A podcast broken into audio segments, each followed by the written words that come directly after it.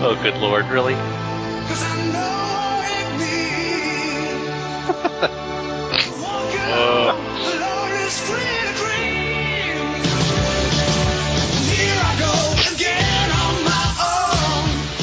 Hello there! You are listening to the Quarter to Three movie podcast for Edge of Tomorrow. Whitesnake fucking kicks ass. I know, right? Well, and Tawny Kitaen, of course. Oh, that's what I meant. My name is Tom. Yeah, well, yeah, she upstaged this. I When the just chick in the video totally. Yeah, she totally upstages the dude. You're like, I don't want to see the band. Sure, Tawny I Kitaen just jumping around assumed on that they, car. like they're the, her backup singers. I always think it's Did you know, Kiri- wasn't some- Kiri Te Kanawa. Mm. Oh, dingus. You're so Mm. classically oriented. Um, wasn't there a movie with Tawny Kitaen, like a like some space adventure thing where she's in super skimpy outfits? It's kind of like a No. Tawny Kitaen Barbarella. Kelly Wand, you should know this. I would. I'd Wasn't like. Uh, uh, science fiction. Uh, I don't see that I thought there was Well, like uh, Ice like a Pirates. Perils of Pauline. No, like a Perils of Pauline in space with Tawny Kitaen. Maybe not. There's Listeners, write in. Let's let's talk about that movie, whatever Oh. it is. Let's look it up and see that. No, you know what? Let's talk about What- Edge of Tomorrow. I imagination. The one that you're just Let- saying. let me- It's just okay. Yes. No, it's not in my imagination. I know this existed. We'll get to that later. Let's actually, I want to introduce you guys first because there's folks listening who have no idea who you are. My name is Tom Chick, and I'm here with Christian Malinsky. Uh, actually, uh, I'll I'll just be known as the Demon of Tahunga for this podcast. And with our Edge of Tomorrow tagline, Kelly Wand. Uh, if they wanted a soap opera title, Days of Our Lives would have made more sense. Actually, all of them would have. Dynasty, that would have made sense. Do you Yeah. know what the uh, the uh, novel is called that it's based on, Kelly Wand? Here's Uh, what when Oh, all you need is kill. Chinese Kill. How's that? How's that going to sound? Do you think that's a better choice than Edge of Tomorrow? It's also a Japanese novel, so you're not saying it right. You know, you're, you're right. I bet in the Japanese it sounds probably a little Okay. clunky. So all you need is to kill. All you need is kill. Oh God! See, Dingus? Why did you have to do that, done? Tom? You See- did that on I was purpose. trying to make Tom do it, and he just lobbed it back. Just, Uh, just- real, real quick, because I know this is a, a big summer movie, let's briefly talk about trailer things. There's a trailer now for uh, the new Transformers movie.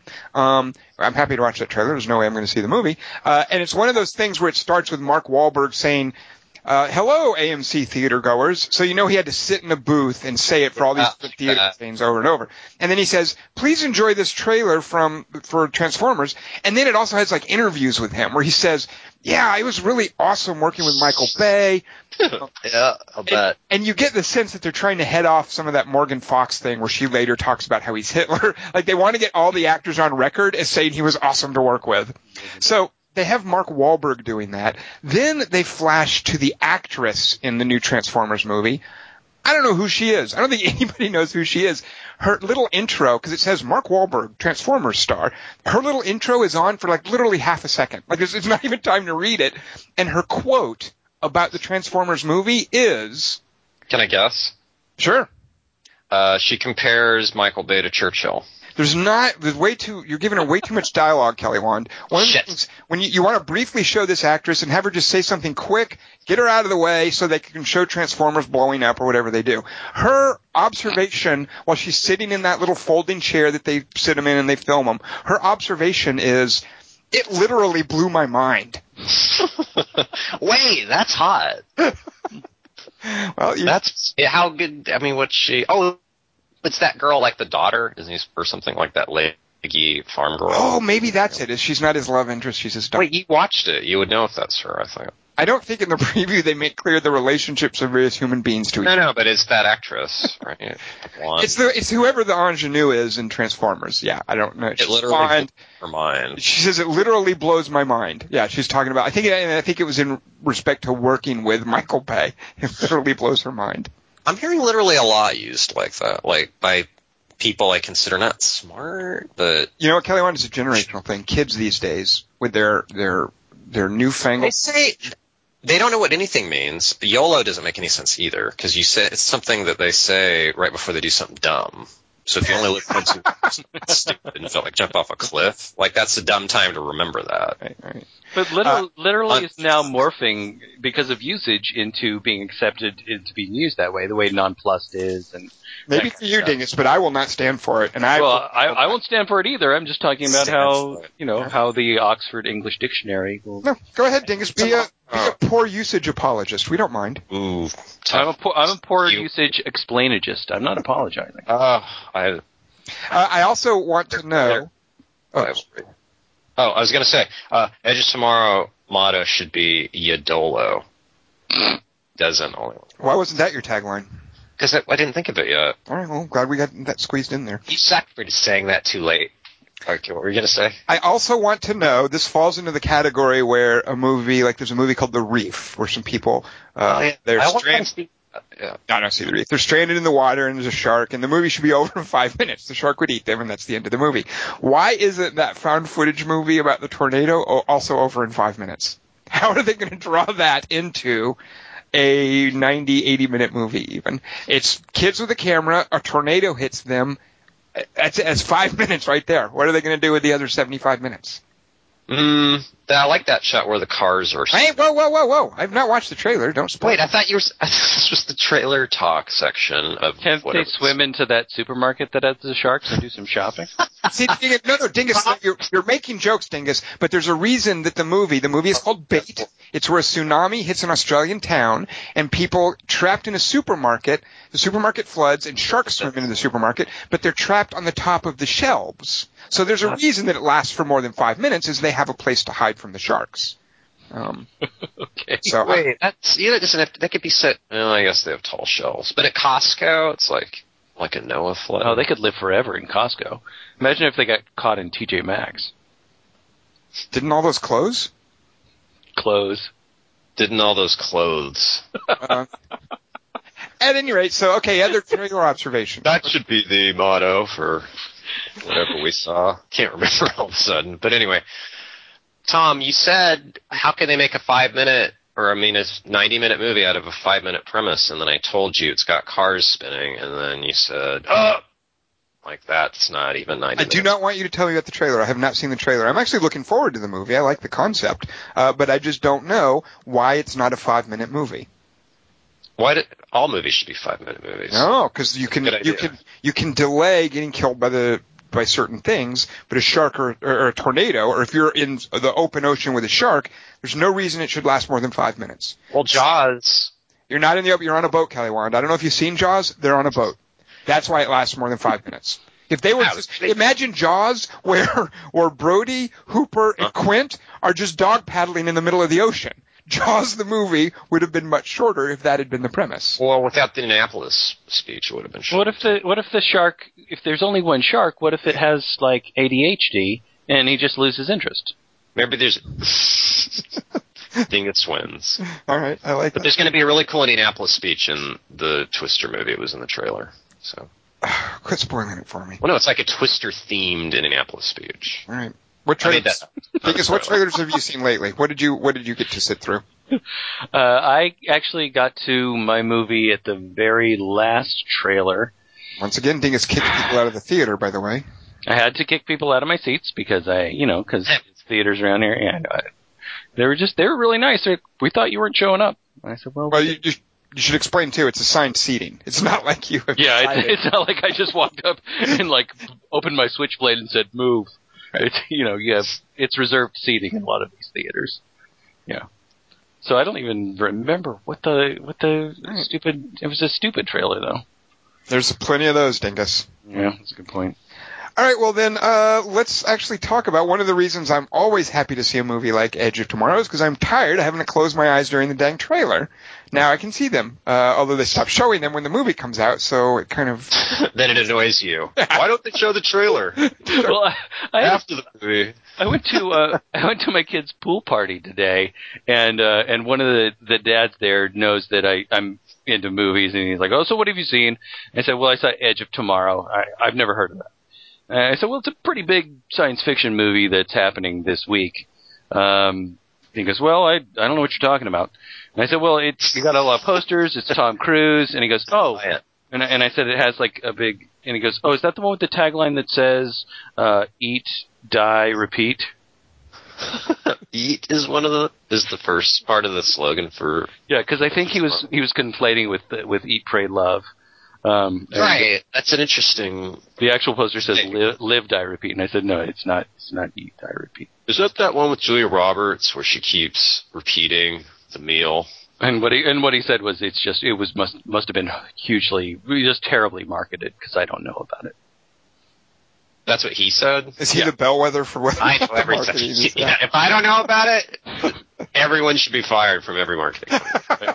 Company. Well, Dingus, what is this movie, and how would you talk to this guy about it without spoiling anything? Well, him? what I actually said to him at the time, and this was totally off the top of my head, uh, what I said was that this week we saw Edge of Tomorrow, Hmm. uh, a 2014 American action science fiction movie. that you said all that to him, and he was still. Yeah, he was eating a huge slice of watermelon, so he wasn't going to interrupt me. Um, uh, action science fiction movie about the Alpha and the Omega. It was directed by Doug Liman and written by Christopher McQuarrie and Jez Butterworth, ampersand John Henry Butterworth, based on Hiroshi Sakura. Um, I'm sorry, Go ahead, start, take two, Dingus. uh, sorry, based on Hiroshi Sakurazaka's novel "All You Need Is Kill," as Tom told us earlier. Yep.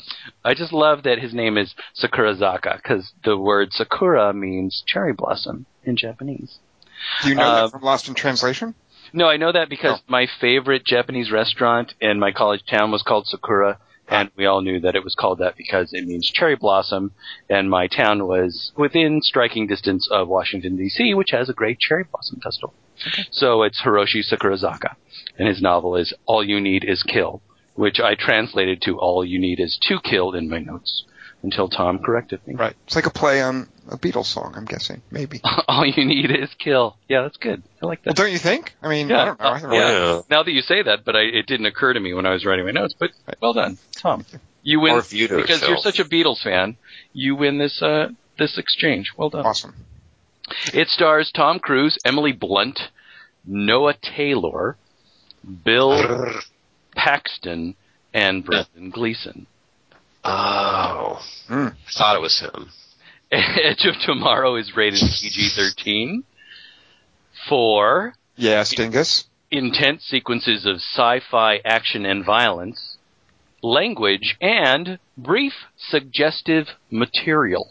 What? What was that? Kelly wanted suggestive suggestive materials. I mean, it could have suggested anything. It could briefly suggest a war, a global war. It's if it Wait, briefly that's- suggests that.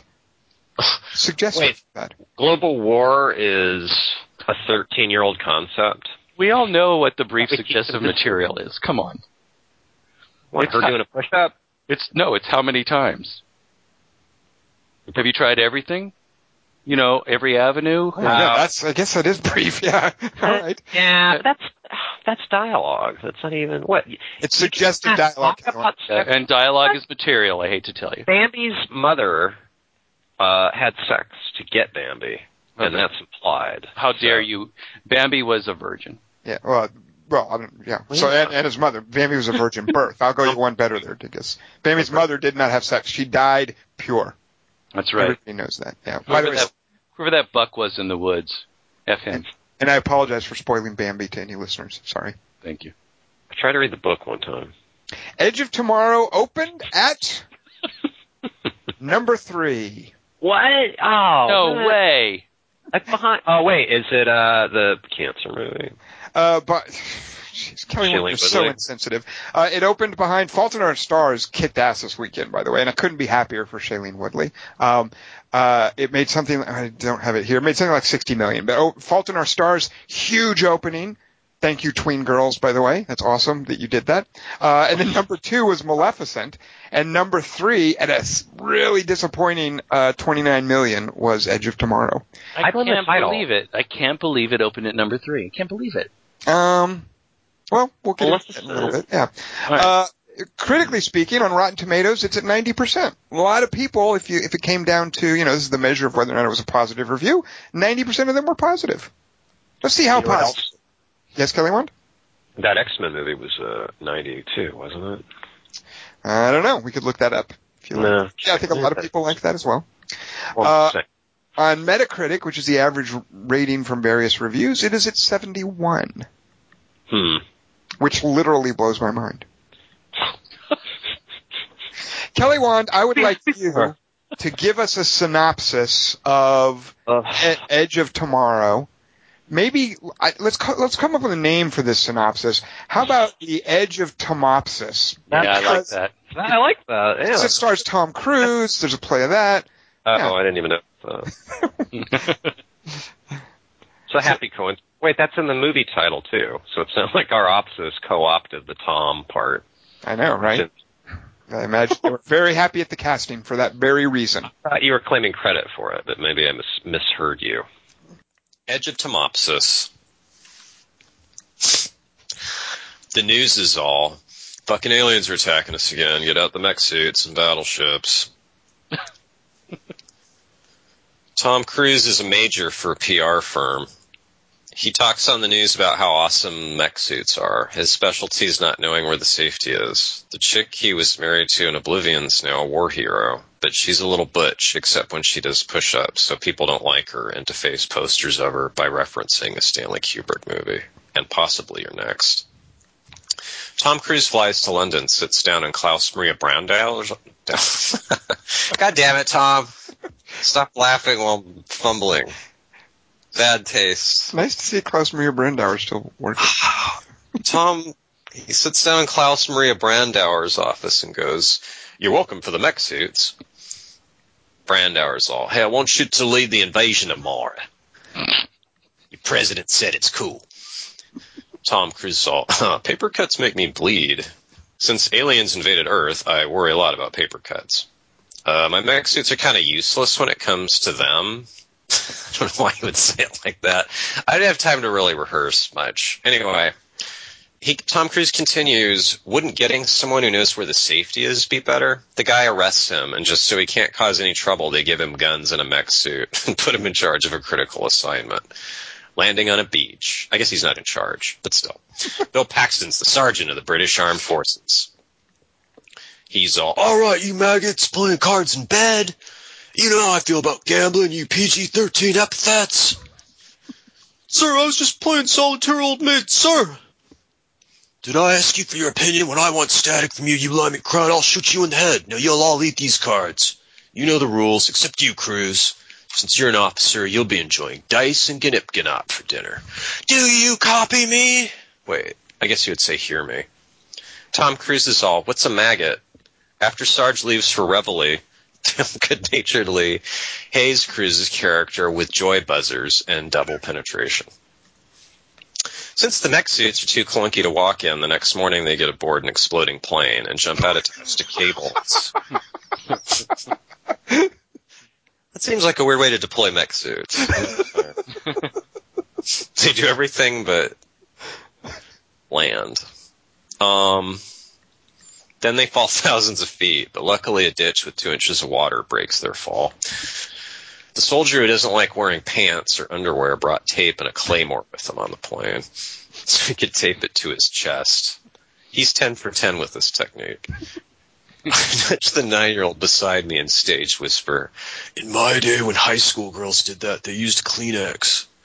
Claymore guy stands up in the mud and goes, Hey, check out this tape. Aliens eat him.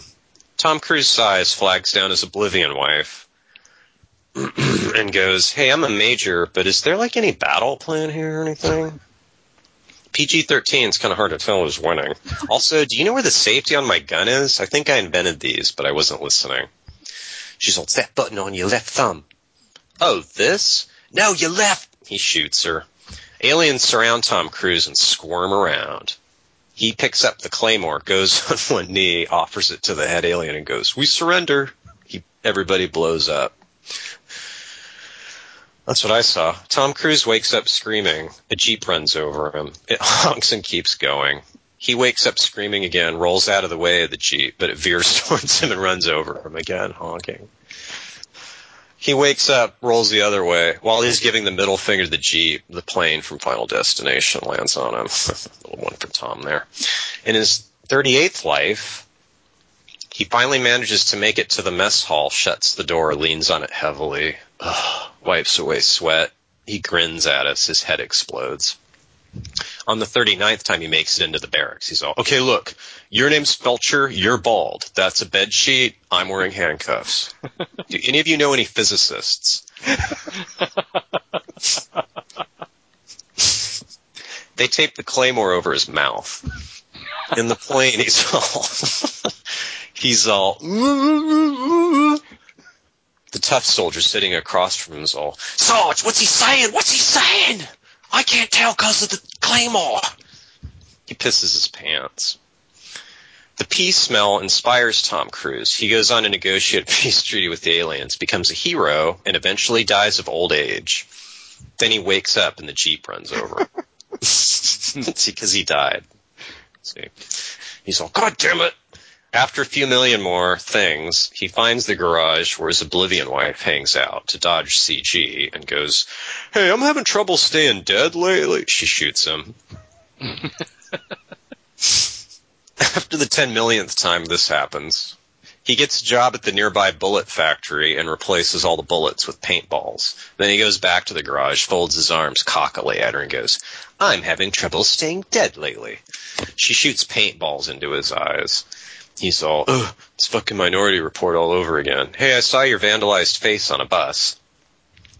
She's all, yes, I know. Look, I'm not a scientist, but when you blow up every millionth alien with an untaped claymore, you can time travel. Just make sure nobody puts human blood in you or it stops.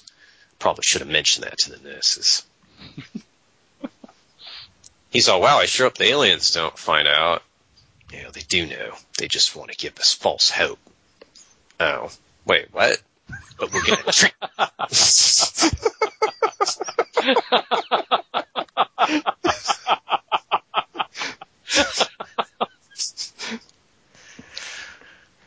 we're gonna trick him by montaging you into the ultimate weapon. Now, how many fingers am I holding behind my back? He's all three. She's all yep, and shoots him. Finally, after another million years of this, he finally goes into the barracks, throws the sheet off the cards, and goes, "All right, I'm in handcuffs. Listen to me. No matter what I do, my wife from Oblivion keeps blowing up in a helicopter this barn. So to trick the continuum, I need all of you guys to help me invade Finland. I think that's where that alien's at. I forget why." Chocolate Moose sighs and starts to tape the claymore to his mouth, but Sarge is all, "Let the kid talk." Tom Cruise is all, "I was done talking." They infiltrate the Finland Water Center and blow it up. Tom Cruise is all perfect timing. He starts to drink from his canteen, but then it's out of water. He looks at the exploded water center and goes, Ugh. Anybody bring any water? When you have infinite lives, uh, hydration's key. Sarge is all, hey Cruise, I thought you said there was a head alien here, your maggot. Tom Cruise is all, yeah, sorry, I think I got some bad intel. Hang on. He shoots himself. He runs into the barracks again. He's all, guys, I'm from the future, cards into the sheet, Sarge's boner, Stinky's a robot. Anyway, I had a vision that the head alien's actually in the Louvre. Aliens love Louvres. Ready?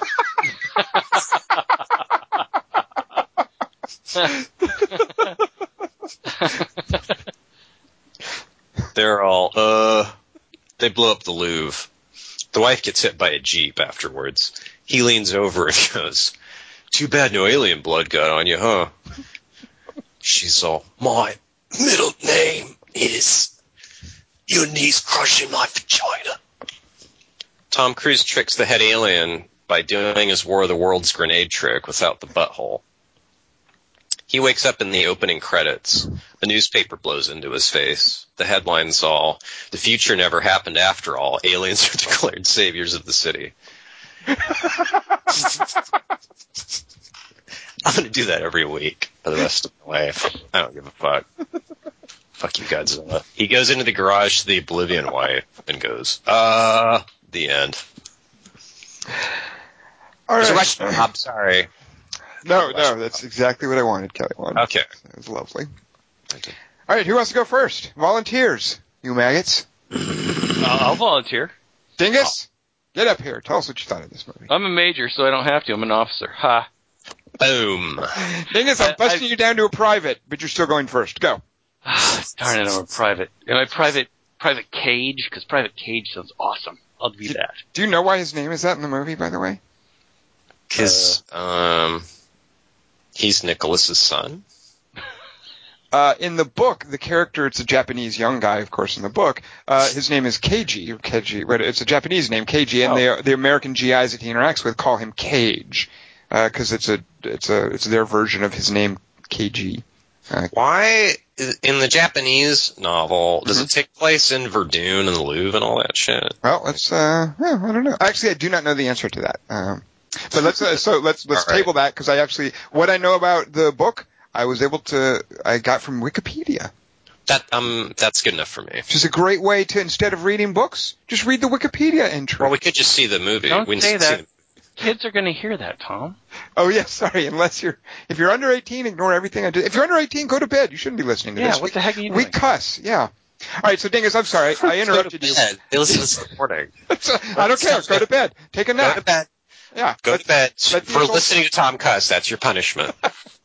Dingus, get in here. What did you think of this? Regardless of your rank, how did you feel about this? Oh, I love this movie so much. And Okay. if, you, if you shoot me in the head right now and I wake up tomorrow, I'm going to say it again. I love this movie so much. I had such a great time seeing it, and uh, I was so surprised. I mean, I had no idea what it was going in, um, other than the the poster "Live Die Repeat," uh, which gave me a little bit of a clue, and I wish I hadn't seen that. But I didn't watch any of the trailers, and I didn't have an idea of what was going on. It was so weird watching early on um, Tom Cruise acting like such a coward in an action movie. It was so exciting and weird.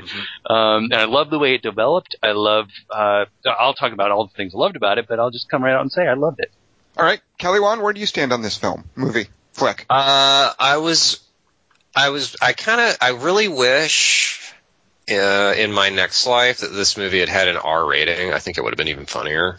Um, but I must agree with Dingus. I love Tom Cruise's character. I love that he just keeps making science fiction movies. I love he's really great. He's his his best movies all seem to be like where he's having a really shitty day. He's really good at that. I remember how grouchy he was in Mission Impossible Ghost Protocol, and that kind of like winning me over to the whole movie. And uh, it's great. I agree with Dingus. Wow. was- Okay. All right. Well, I'm going to be the stick in the mud. I didn't like this at all. I really disliked this. you loved Oblivion. I Oblivion. loved Oblivion. Yeah, I 10. love Oblivion was You one of my those. Right, right.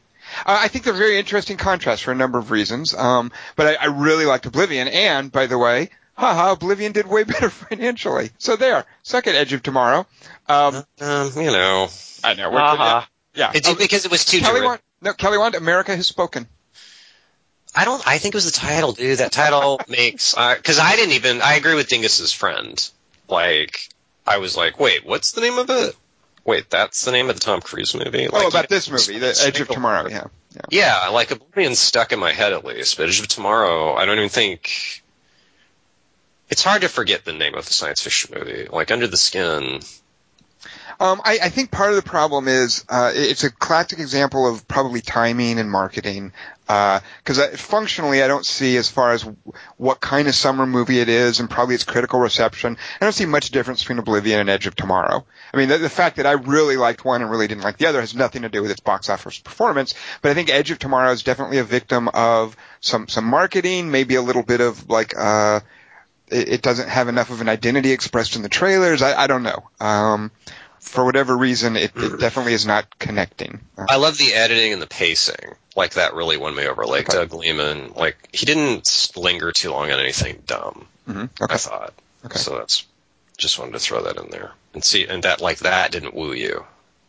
Uh, let's see. Uh, you know what? The pacing for the most part I'm okay with, but I really, one of the big problems I had is this awful weird third act where they're going to assemble the wacky squad of Yeah, go on a mission. And I wasn't the least bit surprised to read that the script, which was written by uh, two people named Butterworth, I think they're a brother or sister, I don't know, but they're, the, the Butterworth part of the script, I think Christopher McQuarrie later came in and gave it a new third act. Um, Uh, so what was the? I, I, Well, you you're gonna. s- Uh, now I'm curious what the book ending is because maybe they stuck to that, and you know what that ending is. Oh, I don't know the book ending. I know that a lot of the things that after I saw this movie and had a lot of questions about, well, why is this that way and why is that that way and why did they do this? A lot of it is apparently a draft of the script that wanted to be to hew more closely to the book. So some of the things that I Oh. object to are things that they left in there because Fidelity. the Butterworths were doing a closer adaptation of the book that as this became a Tom Cruise project, uh, evolved differently. So let me throw this out because Dingus mentioned this as one of the things that he liked.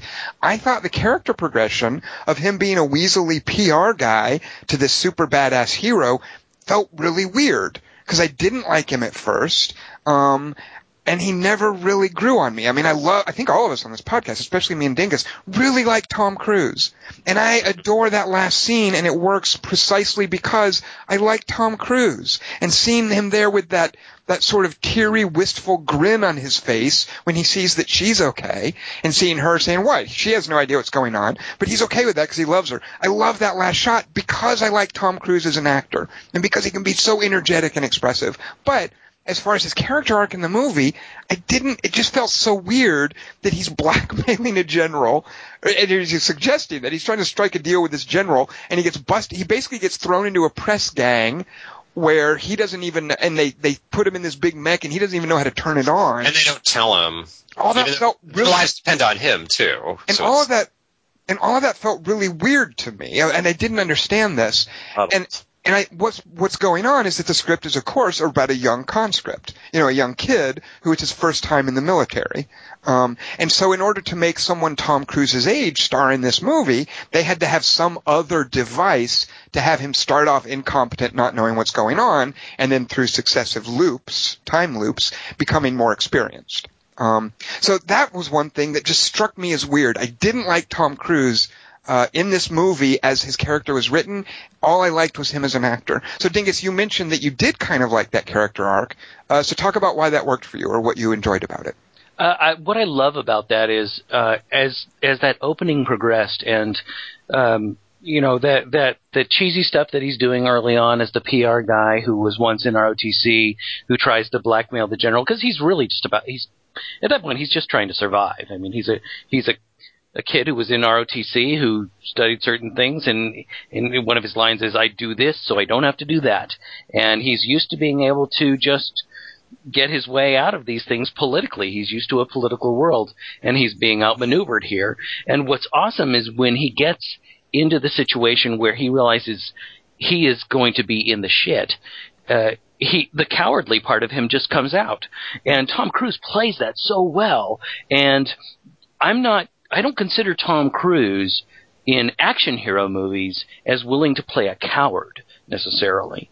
Um, he's pretty solid in most action movies, and in some other movies he'll play wacky roles. But in action movies, he's pretty. He's not going to play a coward necessarily. So watching him play a coward for the whole first part of this, and watching the progression, and you have to sort of make imaginative leaps as to the number of iterations or the number of permutations or the number of times that these things are happening so that he becomes more and more awesome. And what I like is that he's not immediately awesome. He's not this super Top Gun pilot who can do everything right away because it was a natural. He's a coward at the beginning. And Tom Cruise allows himself to be seen as that, as a coward at the beginning. The whole first section of this movie is him being cowardly and being kicked around for it. And then I love the character arc of this movie. I love how he goes through that. And I also love the third act where the stakes suddenly get ratcheted up because now when they get killed, it's it's over. I mean, th- th- I love the way this movie deals with stakes and tension, and the way Emily Blunt and Tom Cruise sell that. And I think the editing in this, uh, which is done by a guy named James Herbert, is fantastic. I think th- this movie is one of the best edited movies I've seen this year. It's so beautiful. So, so just just going on what you said about, but uh, sorry to just go off on that tangent, but uh, I love that that coward to to hero progression. Uh, let so uh, here's another issue I had with it. I don't know if you guys, uh, we all I think are huge fans of Emily Blunt as well. Um, I was actually borderline disgusted with the marginalization of what should have been a very powerful female character. I loved her introduction, this idea that she was this huge war hero. Uh, she meets him and you have this idea, oh, he's gonna, you know, she's gonna train him and, and bring him along and their relationship is gonna form. I hated how this became just a typical movie about like him saving her and wanting to protect her and she becomes kind of this damsel in distress thing like he's not going to let her go on the mission. I never I was so excited at the prospect of seeing Emily Blunt as a super badass character And I was just so disappointed as the movie went on how that just kind of melted and there was nothing there. She got to do a couple of cool action moves, um, but I didn't like I, I didn't like the way this movie treated its female character, especially compared to something like Oblivion, you know, which had very different roles for its female characters. Um, and I also, by the way, uh, this is this is something that uh, I found out afterwards as part of the the Japanese novel. The Japanese novel shifts perspective partway through. Is it then goes to her perspective, um, and I wanted as I was watching it, I found myself thinking, well, why can't we find out more about how she feels or what happens to her, by the way, after she kills him?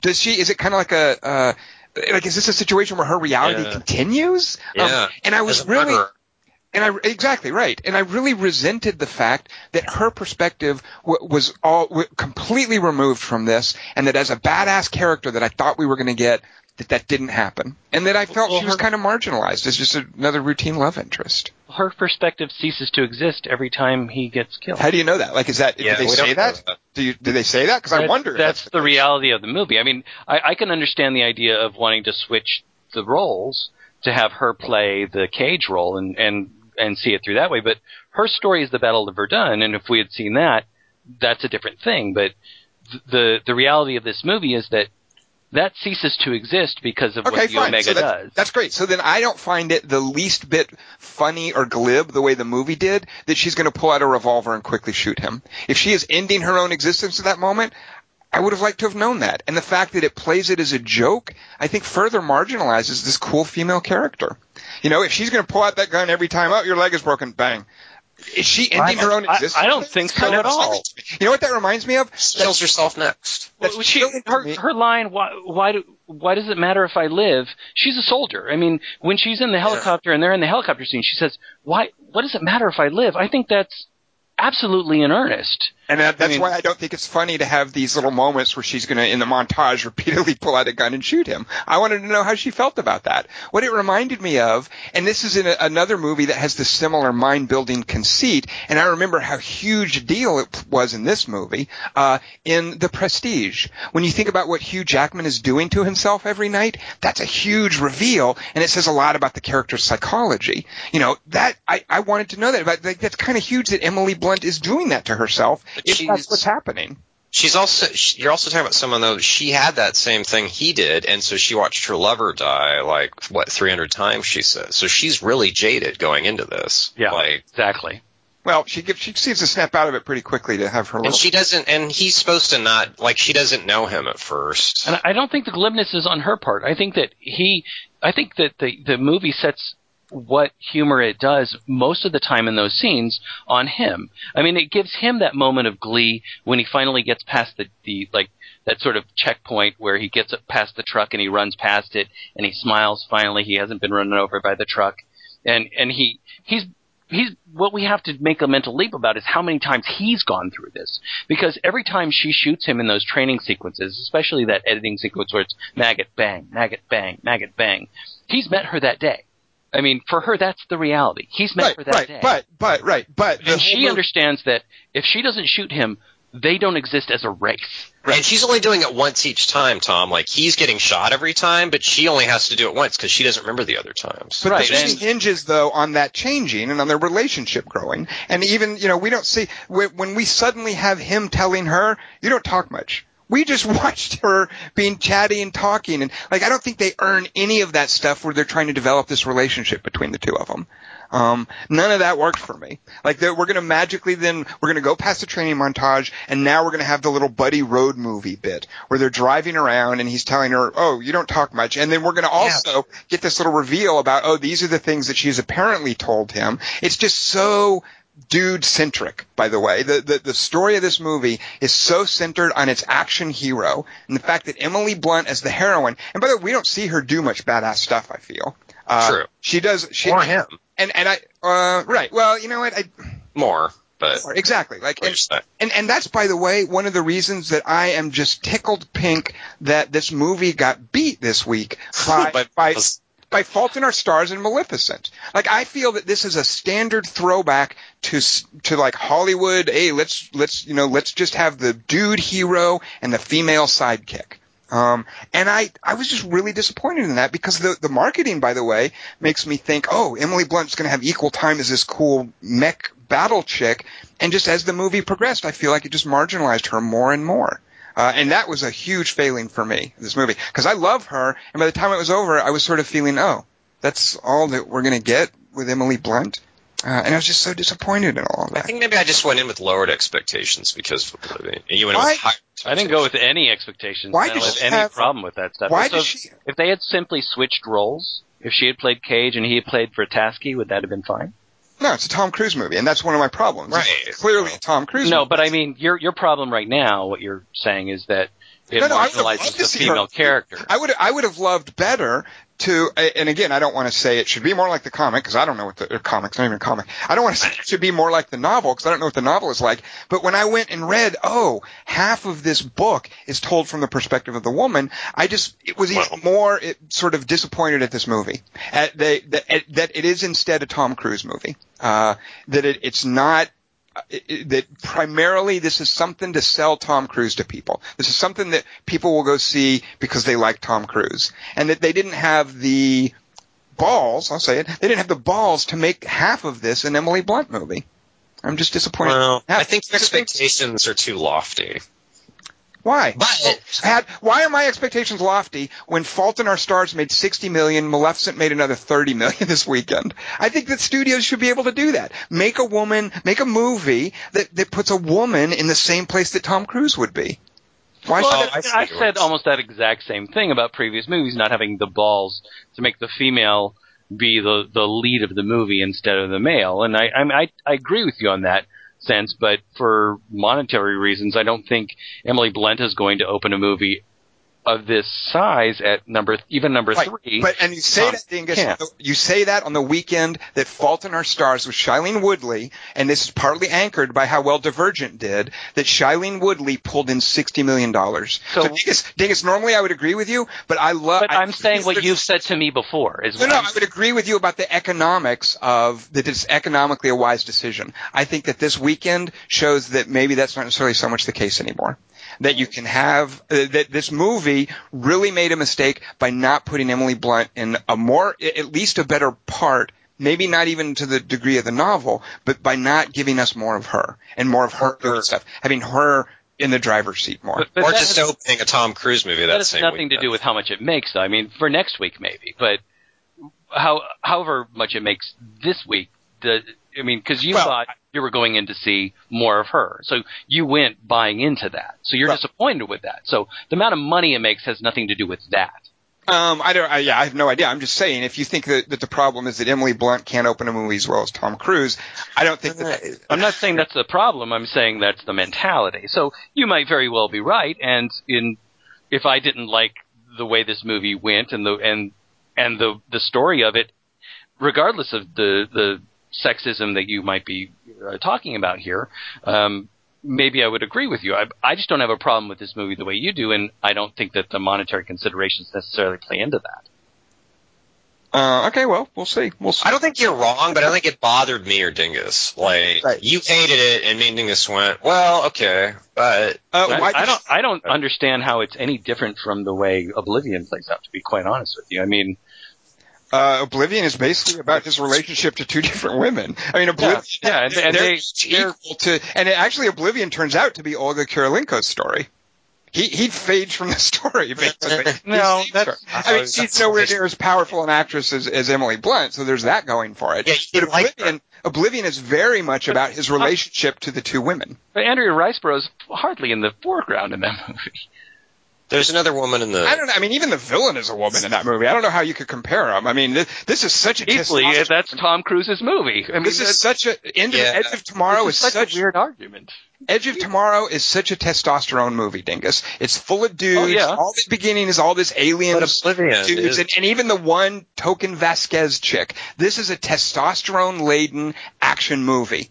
Uh, it's it's made to appeal to dudes. Oblivion is not that, and I, I think it's it's. Oh, that's certainly it's- true. Oblivion is more soap opera. I- It, it's it, Oblivion is about a guy's relationship to women. I mean, Oblivion is about Eh. him triangulating his position between these two women. Um, Yeah. Oblivion's got this sort of romance angle going. Um, that's very different than this one, I think, where it just felt obligatory to me. Yeah, but okay, it comes up short in the relationship with women department, but it's got funny physics jokes and stuff. Are you talking about this? About Edge of Tomorrow? Yeah. So here's another problem I have with Edge of Tomorrow. This, this, this is, it seems, well actually, let me ask you guys this real I'll tell you what I had. Why Yeah. did, why did Emily have a sword? I know. Well, Wildstar too. All right. Swords. it reminded me of the uh, a bunch of the like crazy things in uh, like Pacific Rim, where a robot would have a button you would press and you'd do. yeah, or mimics. Why were they called mimics? I'll tell you why they were called mimics, Kelly Wand, because in the book, interesting, you should ask that. Uh, in the books, they uh, were these things that crashed in the ocean, and they melded their DNA with like starfish and then later toads. Oh, that's interesting. So they they appropriated like these Earth DNA creatures, and and they were into they they still look like aliens. They didn't mimic humans humans or anything. But here, that's another thing. Why do they preserve the word? Why do they call these things mimics? And that's what I was wondering. I love the idea that they talk about the aliens first. As if, yeah, we've all seen them, we know what they are, and we as the audience are like, ooh, okay, cool. What kind of things are we gonna get? And I kinda liked that production design they did with them, but the name Mimics made no sense. Yeah, that's true. Why would you keep that name just from the? And it's because I think this is a, again, it, it it an early incarnation of the script was probably much closer to stuff in the book. And as this got through rewrites and studio notes or whatever, you would get these vestiges. Emily Blunt has a sword because the female character in the book has a battle axe. well, I assumed she had Oh. a sword because what? I assume axe. I assumed she had a sword because she wanted close combat because she was always hoping to come up to another alpha again. I mean that that's what I assumed her sword was so that when she came up to an alpha she would be able to be close to it and go back through that and succeed this time. I I feel That like you gave the movie far more thought than the movie gave the movie. I like. All right. I do like that though. Yeah. But that's that was just my assumption in her. At first, I thought it was a helicopter blade when she came out of that, or, the, or, or one of those blades from the thing that she was carrying. Then I realized it was her thing, and I hadn't paid attention to the posters early on. So I, I and then when once it became clear that oh they have to bleed on you, I I thought that that's why she had the sword. Well, it's very Japanese too. Like a lot of this has the trappings of typical anime stuff, I think. Um, and that's another thing. Like one, another one of my problems, and I'll, I'll let you guys gush some more enthusiastically in a moment. Let me just throw this last one. Another one of my problems is I was really puzzled at some of these disparate elements. Like, what's it? Why power armor? Why D-Day? We're gonna have time travel in here. We're gonna have the Why wax- invading with everything that one day on the beach? Like, and and why? why why would you like why the the the mechanics of D-Day in 19 back back in the 1940s are very different. They were- Right, with when- aliens. right. And so all of that, like a lot of this, I was really puzzled at. And, and so Kelly, one, I don't know the answer to if the source material also has this D-Day and this reference to Verdun. I don't, I don't know how much of that is in there. Well, Um, I- it's wait, it, it is sort of a grab bag. And, and yeah, so a lot of that I also had a problem with, especially, and also why so much weird rules-based stuff. Um, What what do you mean? oh my god, all this stuff about uh yeah uh the the telegraph the thing sends the signal from this ball, which is the boss monster, and then there's the alpha, and its blood makes you time travel, but now it can't time travel, and pretty much any time that they got poor Noah Taylor to try to have to explain something, I was Yeah. going, wait, what? Where was it? and they even pulled up that Prometheus style briefing thing, and I was like, "Wha- really? I, I have to learn? Okay, well, You're learning physics. let me try to learn these rules, and and it all comes down to he. And none of them are physicists. Uh, I don't know. So anyway, it just felt a lot of like disparate elements that didn't come together for me. That I think a lot of a, a lot of it has to do with various drafts of the script being handled and changed, and vestiges left over, and third acts tacked on. Um, so it just felt very disparate. So You what know- is what is your problem with the third act? I don't understand. Oh my god! So the third act, like we've got the, uh, it, it's this like we're gonna do a Dirty Dozen thing. We're gonna get the band back together, not the band, but we're gonna assemble these characters you've seen before, who you thought were just gonna be kind of left behind in the first act, and now we're gonna go on a mission. And I'm like, okay, cool. I want to see some of these guys in action. And nope, they die one after the other. They're just cannon fodder. There's no reason he didn't have to go in alone. He couldn't have gone in alone. This whole goofy thing about No, what do you mean? There's no reason. He, if he gets killed, that's it for the Yeah. entire human race. he's not gonna get That killed. that's the Tom Cruise. stakes. He's not gonna get killed. He- Oh, come on. When was he story wise? If he doesn't go in with a squad Right. and he gets killed, that's it. That's and, and all of the action, right? And all the action scenes the same as they were before. No sense of elevated stakes for me. Uh, obviously, he's going to kill the boss monster and resurrect Emily Blunt. I mean, this is this is a studio movie through and through. So he So might as well just walk on a sidewalk or roller skates. I So mean, that when the they heck are you talking no, about? so that when they bring in this this extra squad, what? Let me ask you this, Dingus. What did the extra squad help him do? What did they contribute to the action? They die. they help him break bullets him. through into. What do you? They they, they advance go- him. yes, they yes. advance him into the Louvre. That's why they're there. Yeah. They So they, they hold off the hordes Right, so that right. he can start the hovercraft, whatever that thing is, the VTOL, the VTEL, whatever you Yeah, call right, those right. things. That was great. So that he can. I, you're going to dismiss every single thing, so I might as well not talk. But there's a reason that they're there. I, I mean, To die. They're your, there. ar- your argument that it's a to Tom die. Cruise movie. They're there He might, as- he might as well be on roller skates. no, you've absolutely you've abs- absolutely made my point, Because They're there to No, I have not. They're there to hold back the hordes while he starts the to die. helicopter to fly in and Uh, kill the monster. Right. That's why they're there. I know. It's, exactly what I'm saying. They're there No, to show up. Okay, they're there to show up and die because they're disposable. They're these wacky characters at the movie. They're not wacky. That's the thing. They're not. really wacky. Come Sorry. on. No, I'm saying they're not memorably. How's that different than everybody who the dies guy in Aliens? I mean, There's the guy who actually speaks French, for instance. Uh, there's that I don't know what accent she was doing, but there was the I guess West Virginia chick or whatever she was. They're there Underwear guy. To just show up and summarily die in CG action sequences, none of which mattered to me, and all of which I thought were, wait, really? To get to the Louvre, we have to like make a hover boat out of a crashed VTOL. Well, they also all die every other time and don't do anything. So it's like Right. it is weird. That, like guys, I know you guys suck ass on the beach too, and every other time. But furthermore, so by the way, and so, oh, let's have Emily Blunt die too. Please, the stakes were so because it all means nothing because Right, they're all going to I come out. know, right, and then we're all of it's going to be there's no sacrifice whatsoever, except for the fact. And again, this is why I like the last scene. He is now back. You know, he's been through all this. He sees her. He's in love with her. She has no idea who he is, but he has saved her. Uh, like all of that stuff. For uh, here we go. Compare that with Oblivion. You know, he sacrificed himself. There's a sense of sacrifice at the end of Oblivion. There's a sense that all of this meant something. All of this it, it, in the end of Edge of Tomorrow, these guys show up. They're just there to show up and die. She's going to die as well. Oh, but he's going to fall into the alien Yeah. blood. Thing's fine. You know that alien yeah, blood Deus Ex they- Machina- they- their lives, their sacrifice has saved humanity. Oh, wow, that's and tough. themselves. You, Which you, you understand that that's what happens at the end. yes, Their, their if sacrifice has saved humanity, and if Except if- it's not if- a sacrifice because they're still. they're all alive. if he had died, if they hadn't done that, he would not have made it through, and humanity would have been destroyed. It's never That's the idea of the story. If never he a- dies, that's the end of the movie. and there was never a moment where I was concerned that was going to happen. But you can Not say that one. about any movie with an action hero. Uh, well, let's see. Let's see. or any impossible mission movie. Mission Jeez. Impossible. Yeah, did he make it to the end of Oblivion? Oh, he died. Ah, it's- yeah, I seem to recall on that one he died. Yeah, even though he had clones. And, and that's another thing too, is the whole point of the early movie is this idea that there aren't any stakes. So that when the movie I explains- totally disagree with you.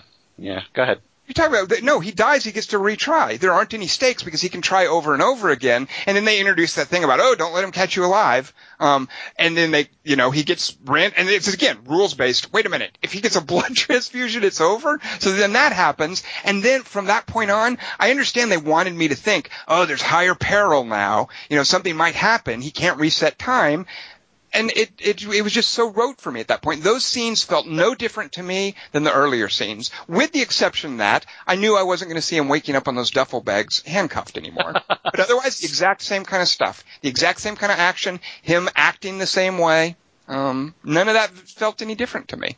Boy, that's so weird because the that moment at the in at the, as the third act begins, basically when he's Right. lost the power. Right? Um, which is like, uh, yeah, which is like a. Oh, go ahead. Sorry, I interrupted you.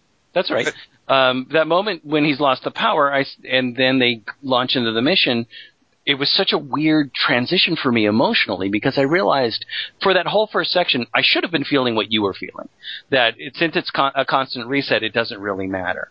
But there's there were there were several things that offset that. One is the overarching objective of sort of this like this overall game that that they have to do this to save humanity. So there's this overall objective that lends this this underlying feeling of tension for me that if he doesn't succeed at what he's doing and in every time he dies.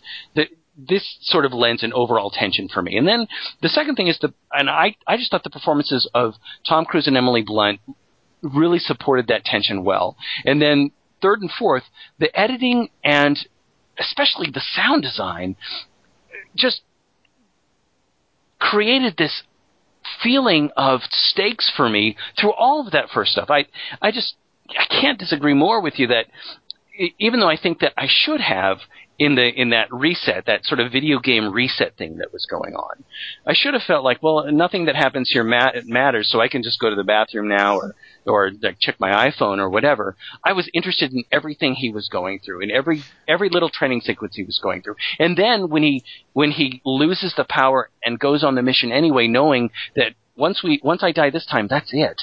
I mean, that's for me. That was just oh my god, that really stepped it up. And I, I mean, I could have sat back and gone, "This is a Tom Cruise movie. I don't need to worry." But that's not what happened for me because I was in with the character. Uh, did you did you guys so you guys were okay though with it? Like so Which part I- was I okay with? well I do she looked awesome by the way doing that little Oh, yeah. yoga position. That they, That's all she did. they That got a lot of mileage out of that. The Um, entrapment thing. um, Literally a lot of mileage. Oh, entrapment thing. Nice dingus. Uh, um, Hmm. but so the, I like this idea, this idea that you guys are selling that she didn't care enough to kill him every time. Um, and therefore she was really battle hardened, but I don't feel she was selling that as well as I think she could have. Oh. I thought she was way tougher chopping wood in Looper. Like she was so badass in that. They she got. It seemed like she got a little too soft, a little too quickly.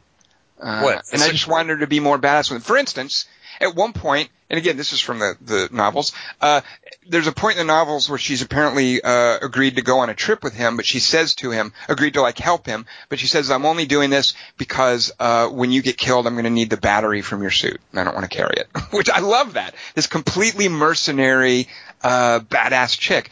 I feel like Emily Blunt lost that too quickly. I really disliked when they do the road trip and they're having coffee in the barn and it became this, you know, that was, that was like something out of a Bourne Identity movie.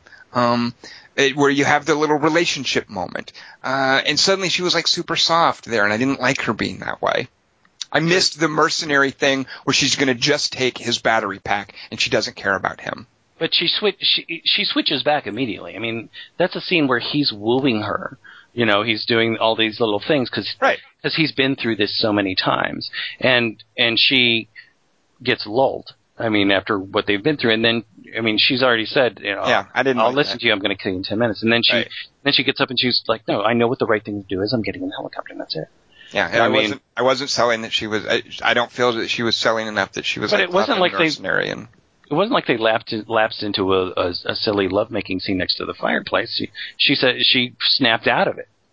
So you're okay with her decide? Doesn't she kiss him before she runs off at the end? Yeah, I guess you do need that though. Before she runs off to die and lead the alpha away, they do have the kiss. Yeah. No, I just I wasn't. I didn't feel she was Longer. selling for me this badass chick that I think the script wanted her to be. Mm.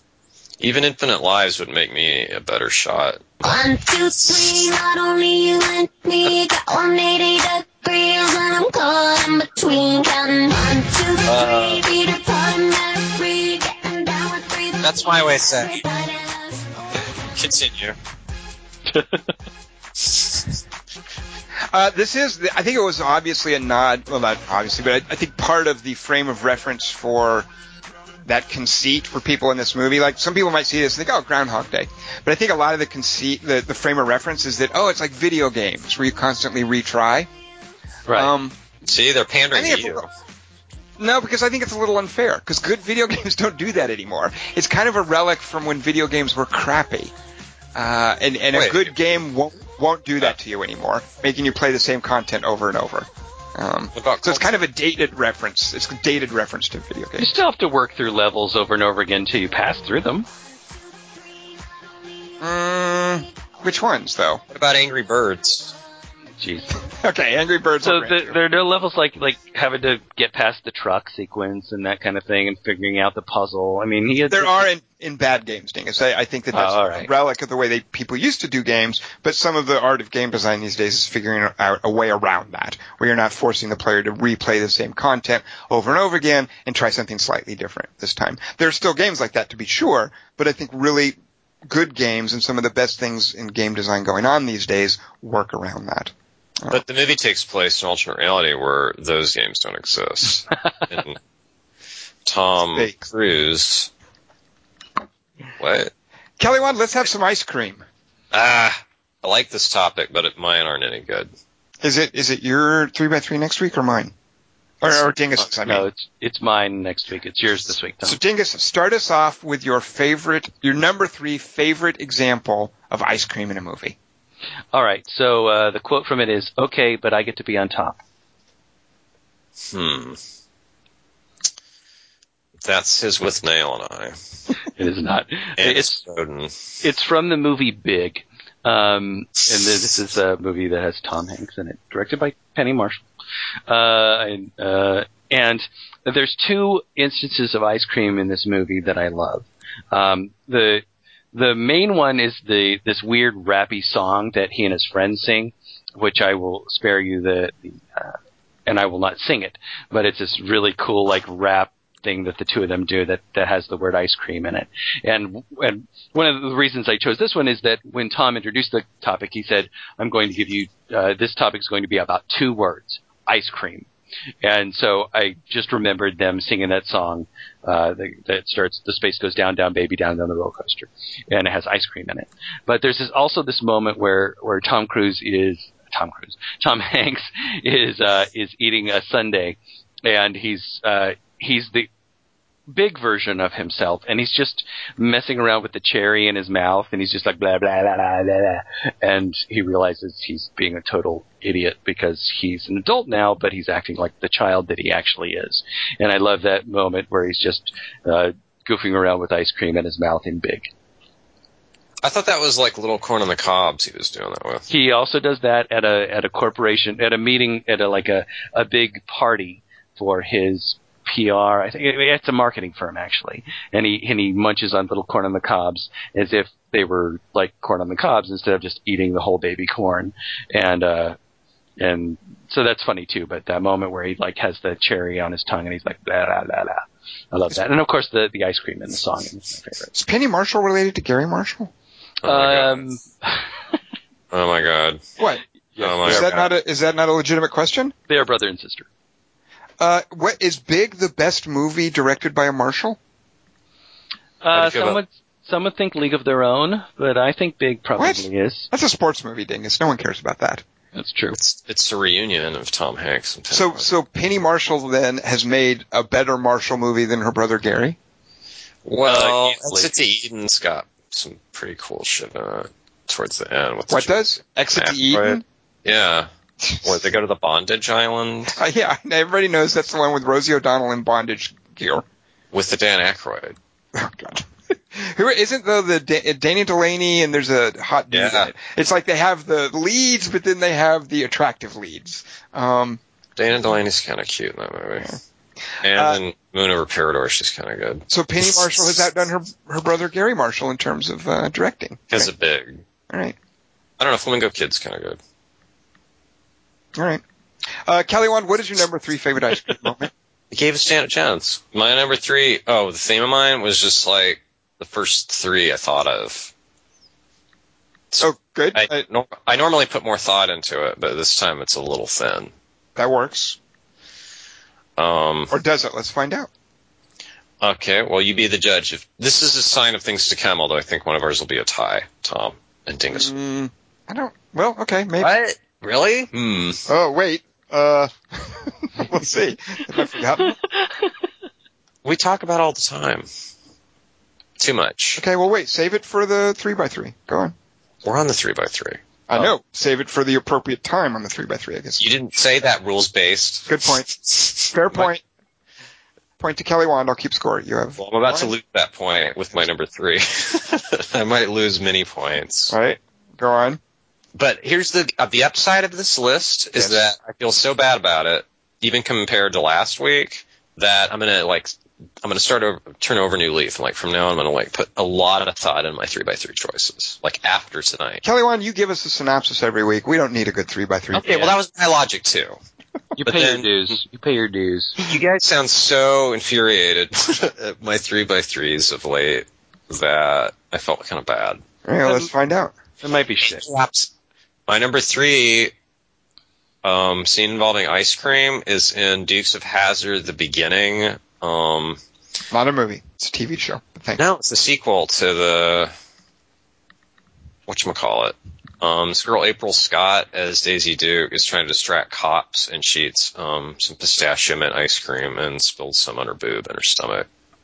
It's Wait, is is it called Dukes of Hazzard: The Beginning? Yeah, it's like she's a wallflower. Like, oh, guys think I suck, and then she discovers.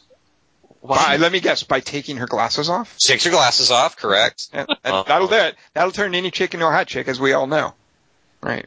Chick without Yeah. gla- chick who had glasses and takes them off, instantly hot. Yeah. Uh, what? Who the are guy the? she's into is still not. He's like, oh yeah, you're still kind of cute, I guess. Like he's barely noticing. Who are the dudes in that? Isn't that like Ben Stiller and Owen Wilson? Yes, Oh No, that's Starsky and Hutch. it's Oh, Tom Angus is right. And Who? I didn't hear that. It's who? Aaron Eckhart is uh, Bo. Liar. You're such a liar. It's Johnny Knoxville and Seann Ugh. William Scott. They were in the first one. I don't know who's in the one Kelly's making up. Oh, this is, so there was a seek. This. Oh my God, Kelly. Wow, What? you dug deep. Um, it was an April Scott thing. It's kind of complicated. who is April Scott? Should we know who she is? She's the best Daisy Duke. She's better than Catherine Bach. What else Yeah. has she been in? What what have what have mere mortals seen her in, Kelly Wand? Uh, she's in a movie where she danced angrily. I forget the name of it. Who's who was Daisy Duke in the first Dukes of Hazzard? Jessica Simpson. Uh, Jessica Simpson. How could Dingus not remember that? And she's way better than Jessica Simpson. Jessica Simpson blew. And didn't literally blow. well, oh. Uh, all right. So well, uh, wait, uh, did you actually watch this movie? Just those parts. Okay. In my defense. Uh, this one is kind of a uh, I don't I might be in trouble for this choice. So it it's it's kind of tangential to one of the characters, but the scene that a- it actually literally blows my mind is a deleted scene from this movie in which the characters have an ice cream fight. Which is the most embarrassingly awful scene, and one of the smartest things about this movie is that this was cut and it's not there. But if you have the DVD of Phantasm, you can see an, an ice Uh, yeah. cream fight. I remember. So in Wait, Phantasm, you're choosing a deleted scene. no, no, no, no, no. I, in Phantasm, one of the characters, a guy named Reggie, is an ice cream vendor. They call him. Ah, okay, good. And he has an ice cream truck that he drives around and that figures into the action a few times. And at one point, they put one of the compressed little grotesque dwarf bodies into his ice cream truck. So that he can transport it. I think they're going to save it to show it to the authorities or whatever. And it, it wakes up in the back of the truck and it trashes Reggie's truck. And then, uh, uh, Mike and Jody find the truck wrecked, turned on its side. And then they open the back and there's melted ice cream and a big old monster paw print with yellow blood Oh, in the fuck. melted ice cream. That It's- is horrifying. it really is, Kelly Wand, because you think, and, and Reggie even, by the way, when they put the monster in there, Reggie even says, he's not going to leak all over my ice cream, is he? And he does. It does leak all over his ice cream.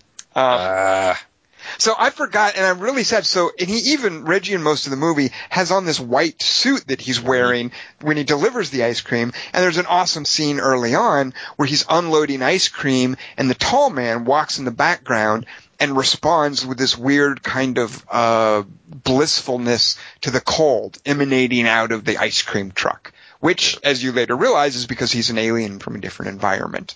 Um, so I really like that one of the characters in Phantasm is an ice cream delivery guy, and there's even a scene where they're driving in the, the truck for whatever reason, and I don't know, I would never do this. He's got the ice cream music playing.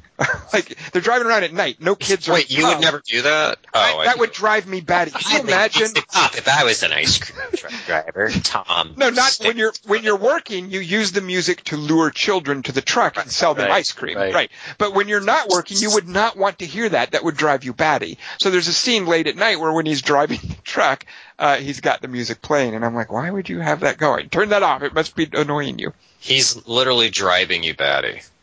Literally. So It- one of the yes, go ahead, Dingus. I was just gonna say, in my old neighborhood, um, which had a lot of kids in it, we'd have these ice cream trucks that would just be these sad-looking vans, Mhm. like like a like a regular white van that you would rent, but with horrible, just scratched sides and Right. just Obviously, nobody cared about the look of it. Yeah. Dead Yeah. kids inside. and and I just always thought, well, that's got to be a front, like for some money laundering operation or something. What is going on here? Well, And one one time, one of them rolled through my neighborhood. I swear this actually happened. And playing on his loudspeakers was the theme from the movie Godfather. that brings me us running. It's funny. Did it literally roll through your neighborhood? It literally rolled through my neighborhood. It was just like da da da da da da da, and I, and I and I just went, "Is that really happening?" But it's a wedding song that the Godfather appropriated. Or something, Okay. because Uh, they played it at the Godfather wedding. So that makes me think, Dingus, no one's going to pick this. I don't think it's way too obscure. Do you guys remember uh, how how Steve Buscemi had his little run-in in Trees Lounge? Yeah, You, I know, right? but he Yeah. played the music irritably, like.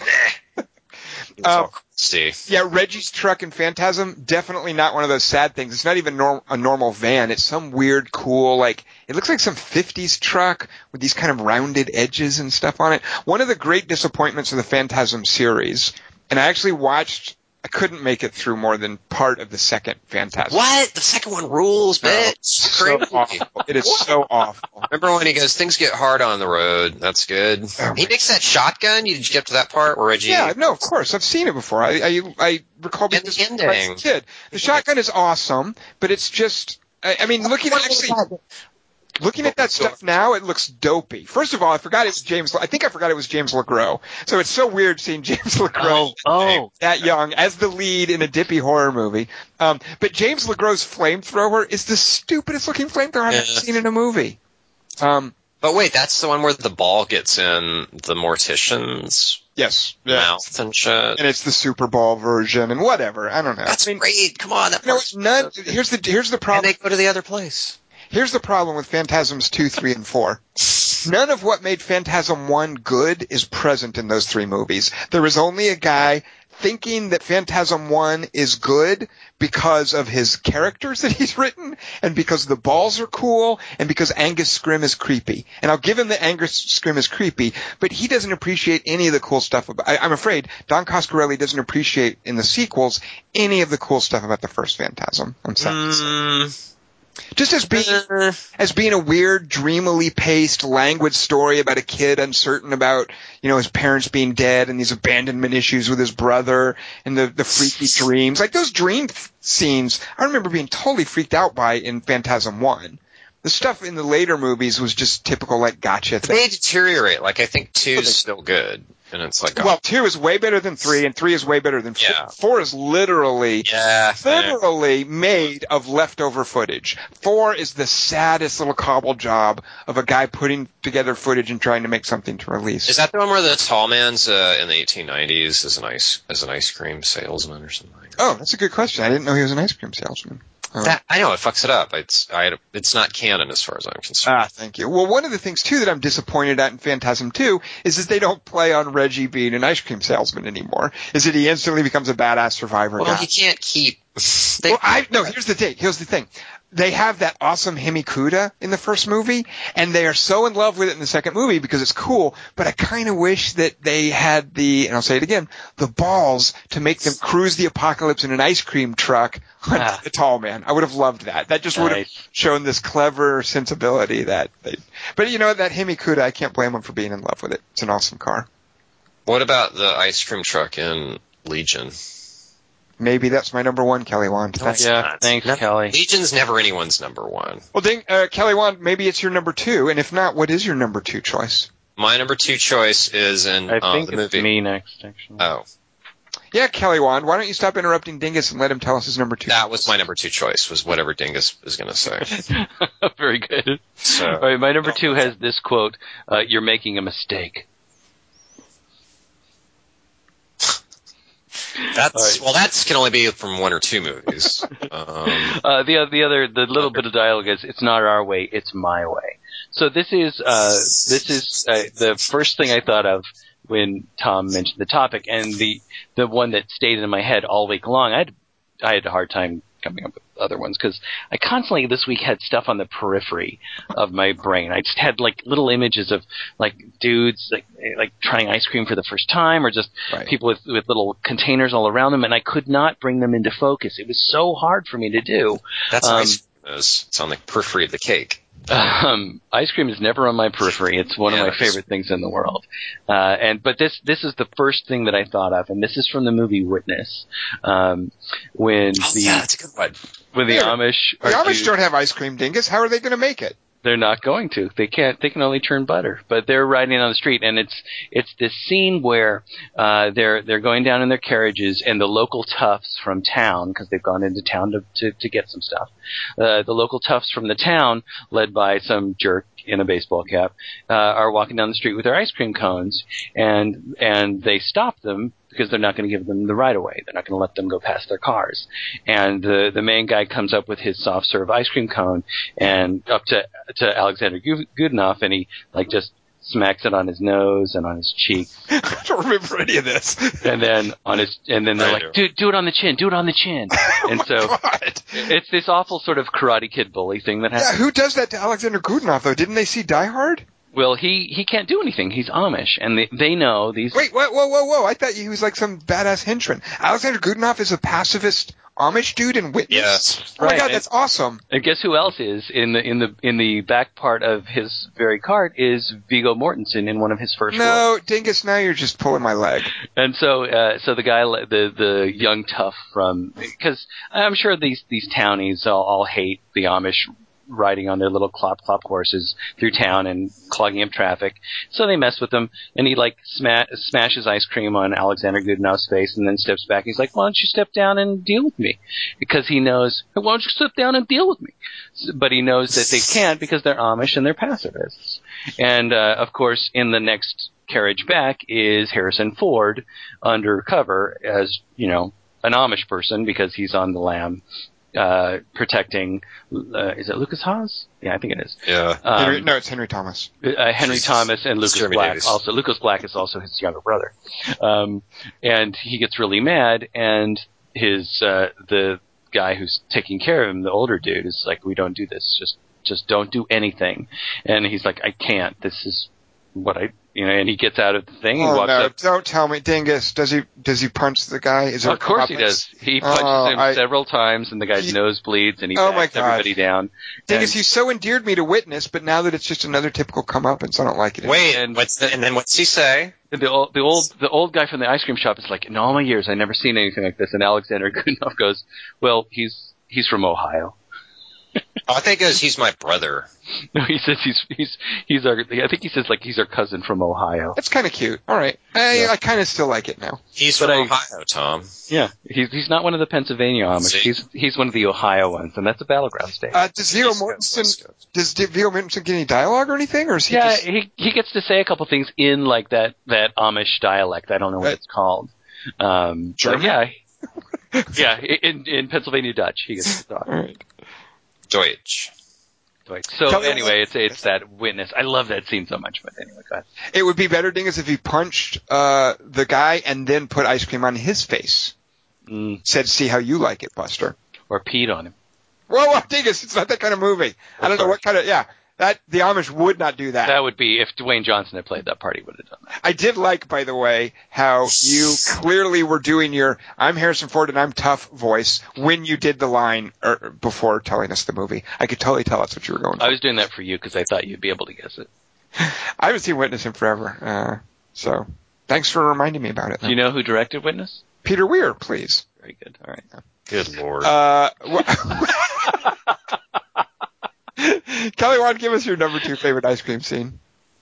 Uh, my number two is in the movie Tough Guys when Kirk Douglas gets a job at 31 Flavors and then he kills a kid because the kid's like, yeah, I don't want walnuts. No, I do want walnuts. No, I want sprinkles. And then Kirk Douglas goes, ah, and then just throws the ice cream in his face.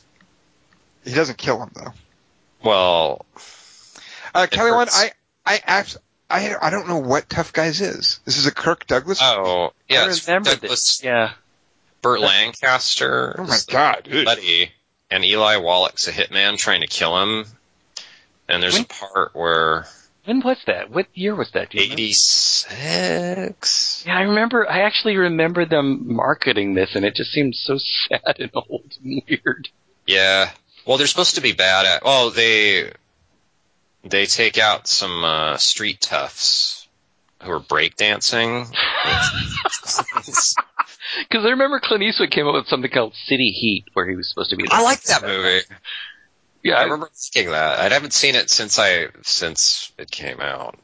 but I but I totally remember remember Tough Guys coming out. Yeah. Yeah, it was weirder to see Burt Reynolds and Clint Eastwood in the same movie. Like that was like fascinating to me at the time. Like, what is this really happening? but Kirk Douglas and Burt Lancaster were like, oh, and then they have to they rob a train because they get bored being out of prison. Oh, so they're con- they're like uh, ex. Yeah, they're ex-convicts. Right, and they I- right, and then he's tries to go straight and just he's trying to like live the straight and narrow and yeah. have a job as a ice cream guy. Okay. And then uh, Burt Lancaster's bar is now a gay bar, so he's like, ah, fucking, there goes the neighborhood, Johnny. And then uh, Eli Wallach uh, is a blind hitman trying to comically kill them a bunch of times. And the first time they run into him, they trick him by.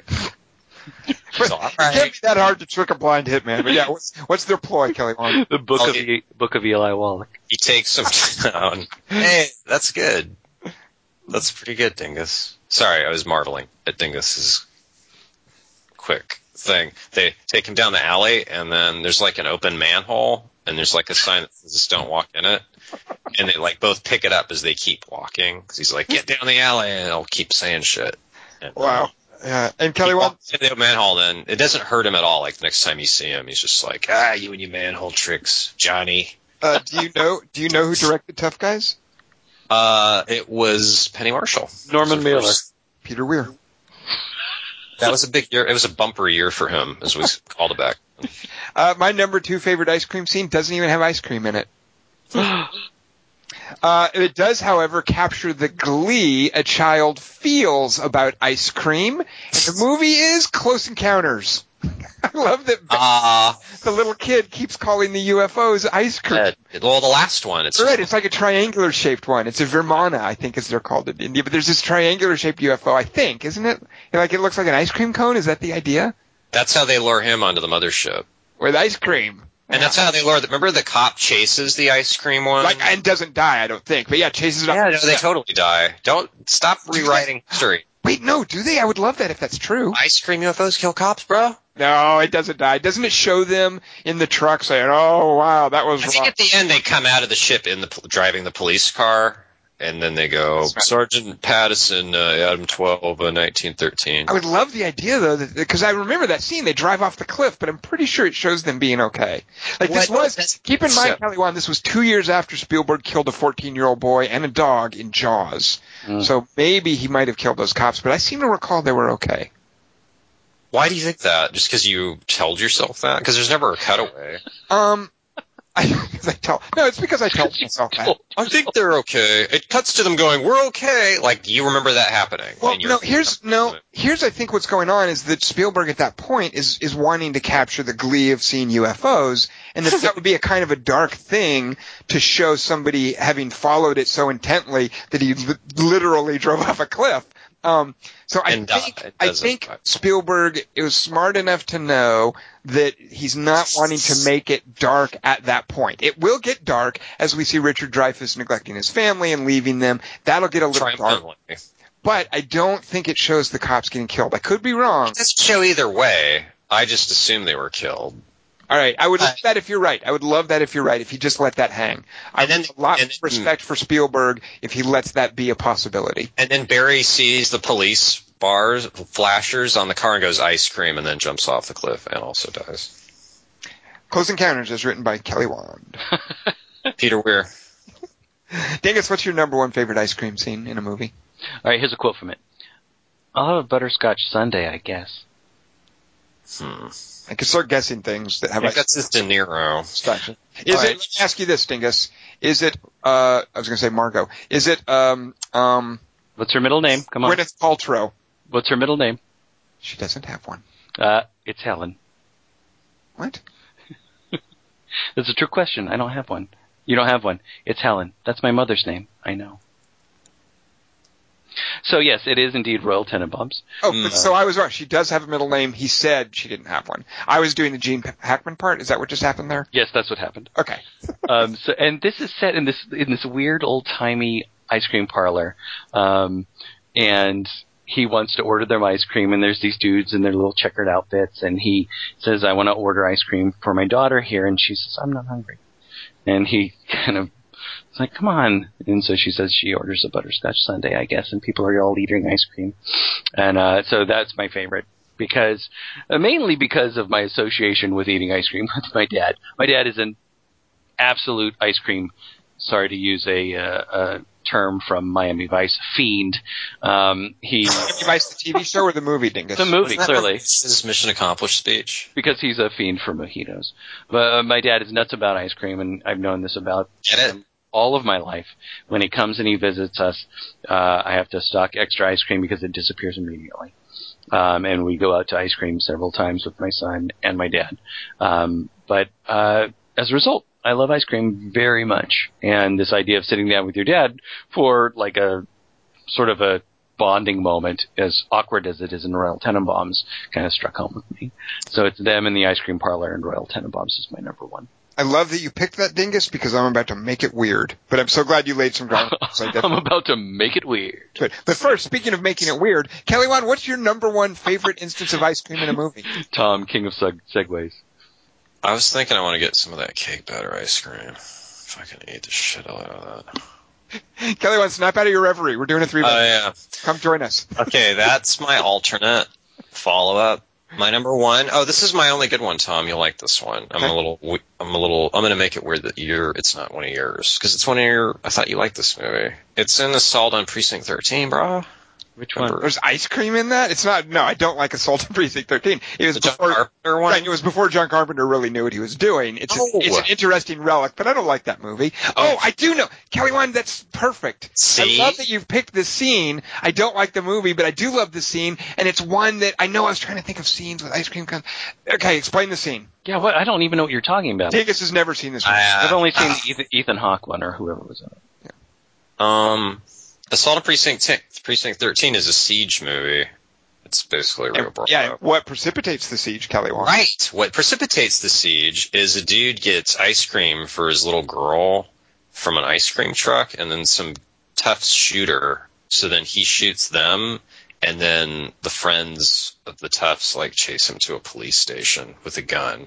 Why does the little girl get shot? It's it's a really gross. It's like I mean, it's supposed to be gross. You're supposed to hate the guys, but it's a cute little girl with an ice cream cone getting shot. Right. Why do they shoot her? Is it just a uh, they've accidentally are they after him and they accidentally kill her? I forget. No, they're just dicks.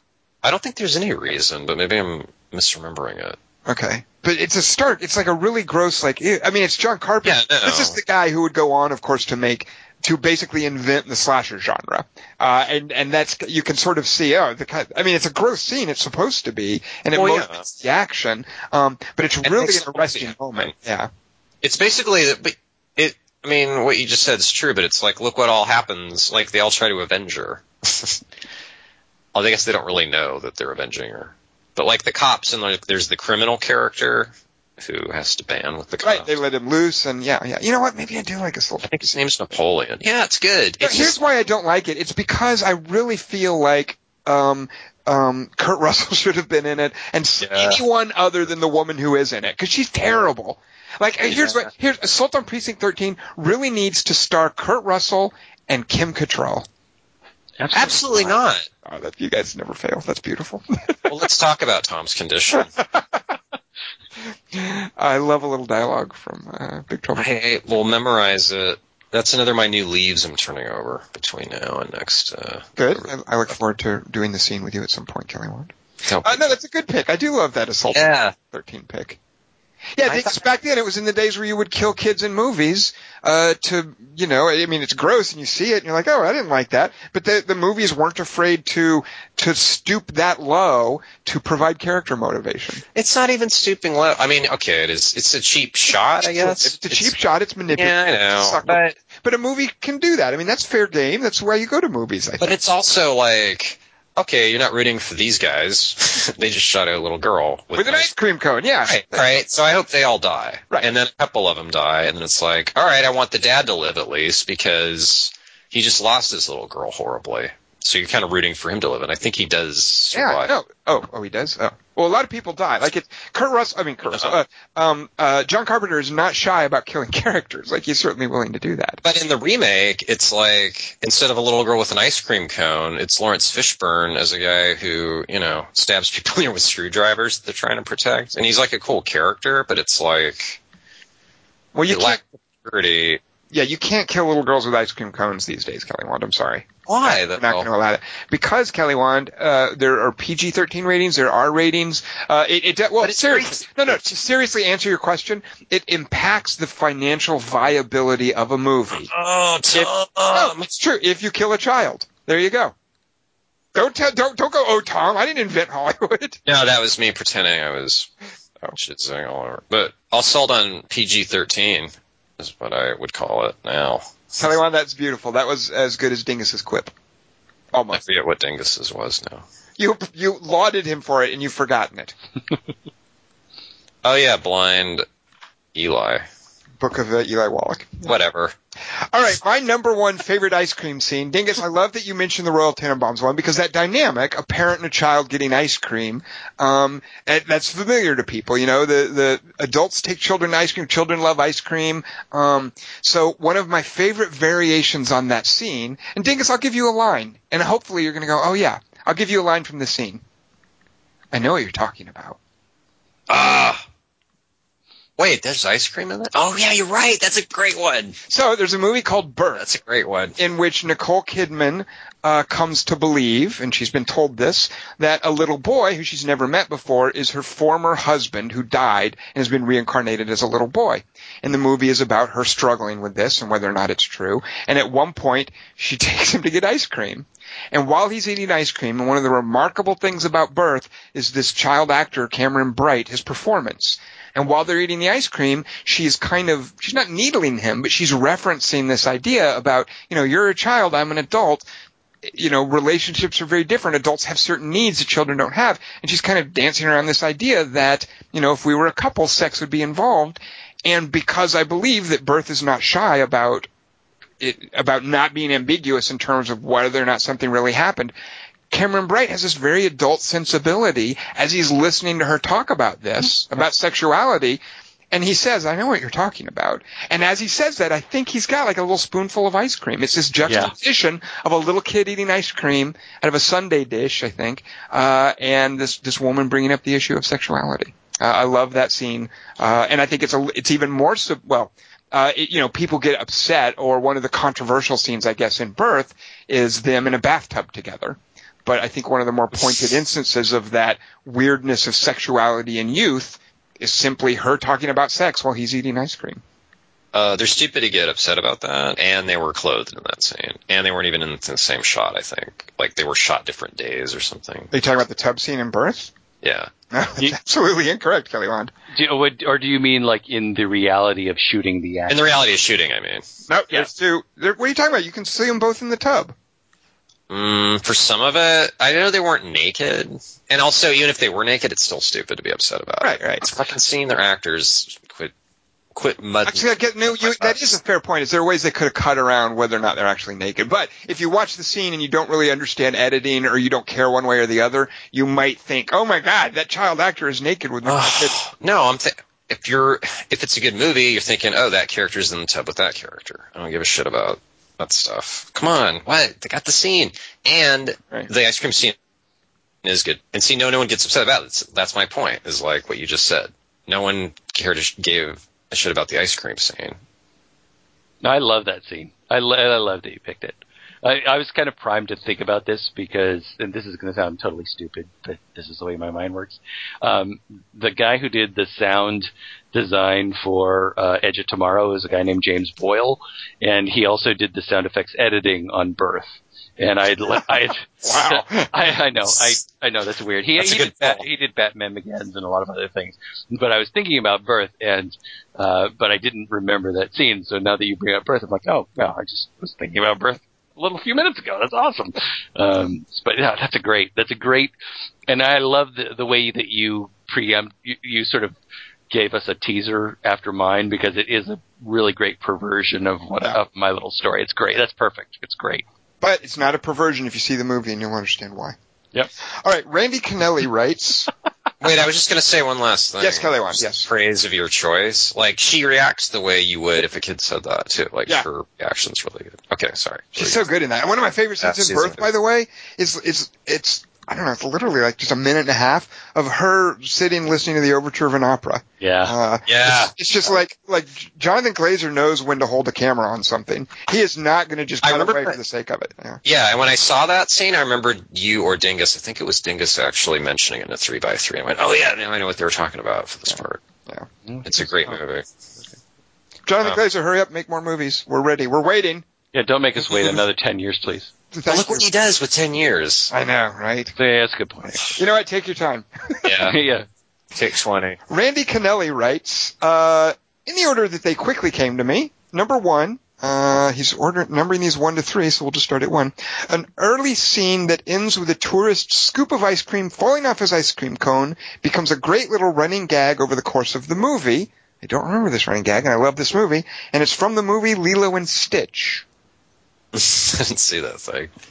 Oh no, no, it's a it's a big fat sunburned guy on the beach, I think, and he keeps seeing wacky Lilo things. Is Lilo the girl? Oh, Stitch.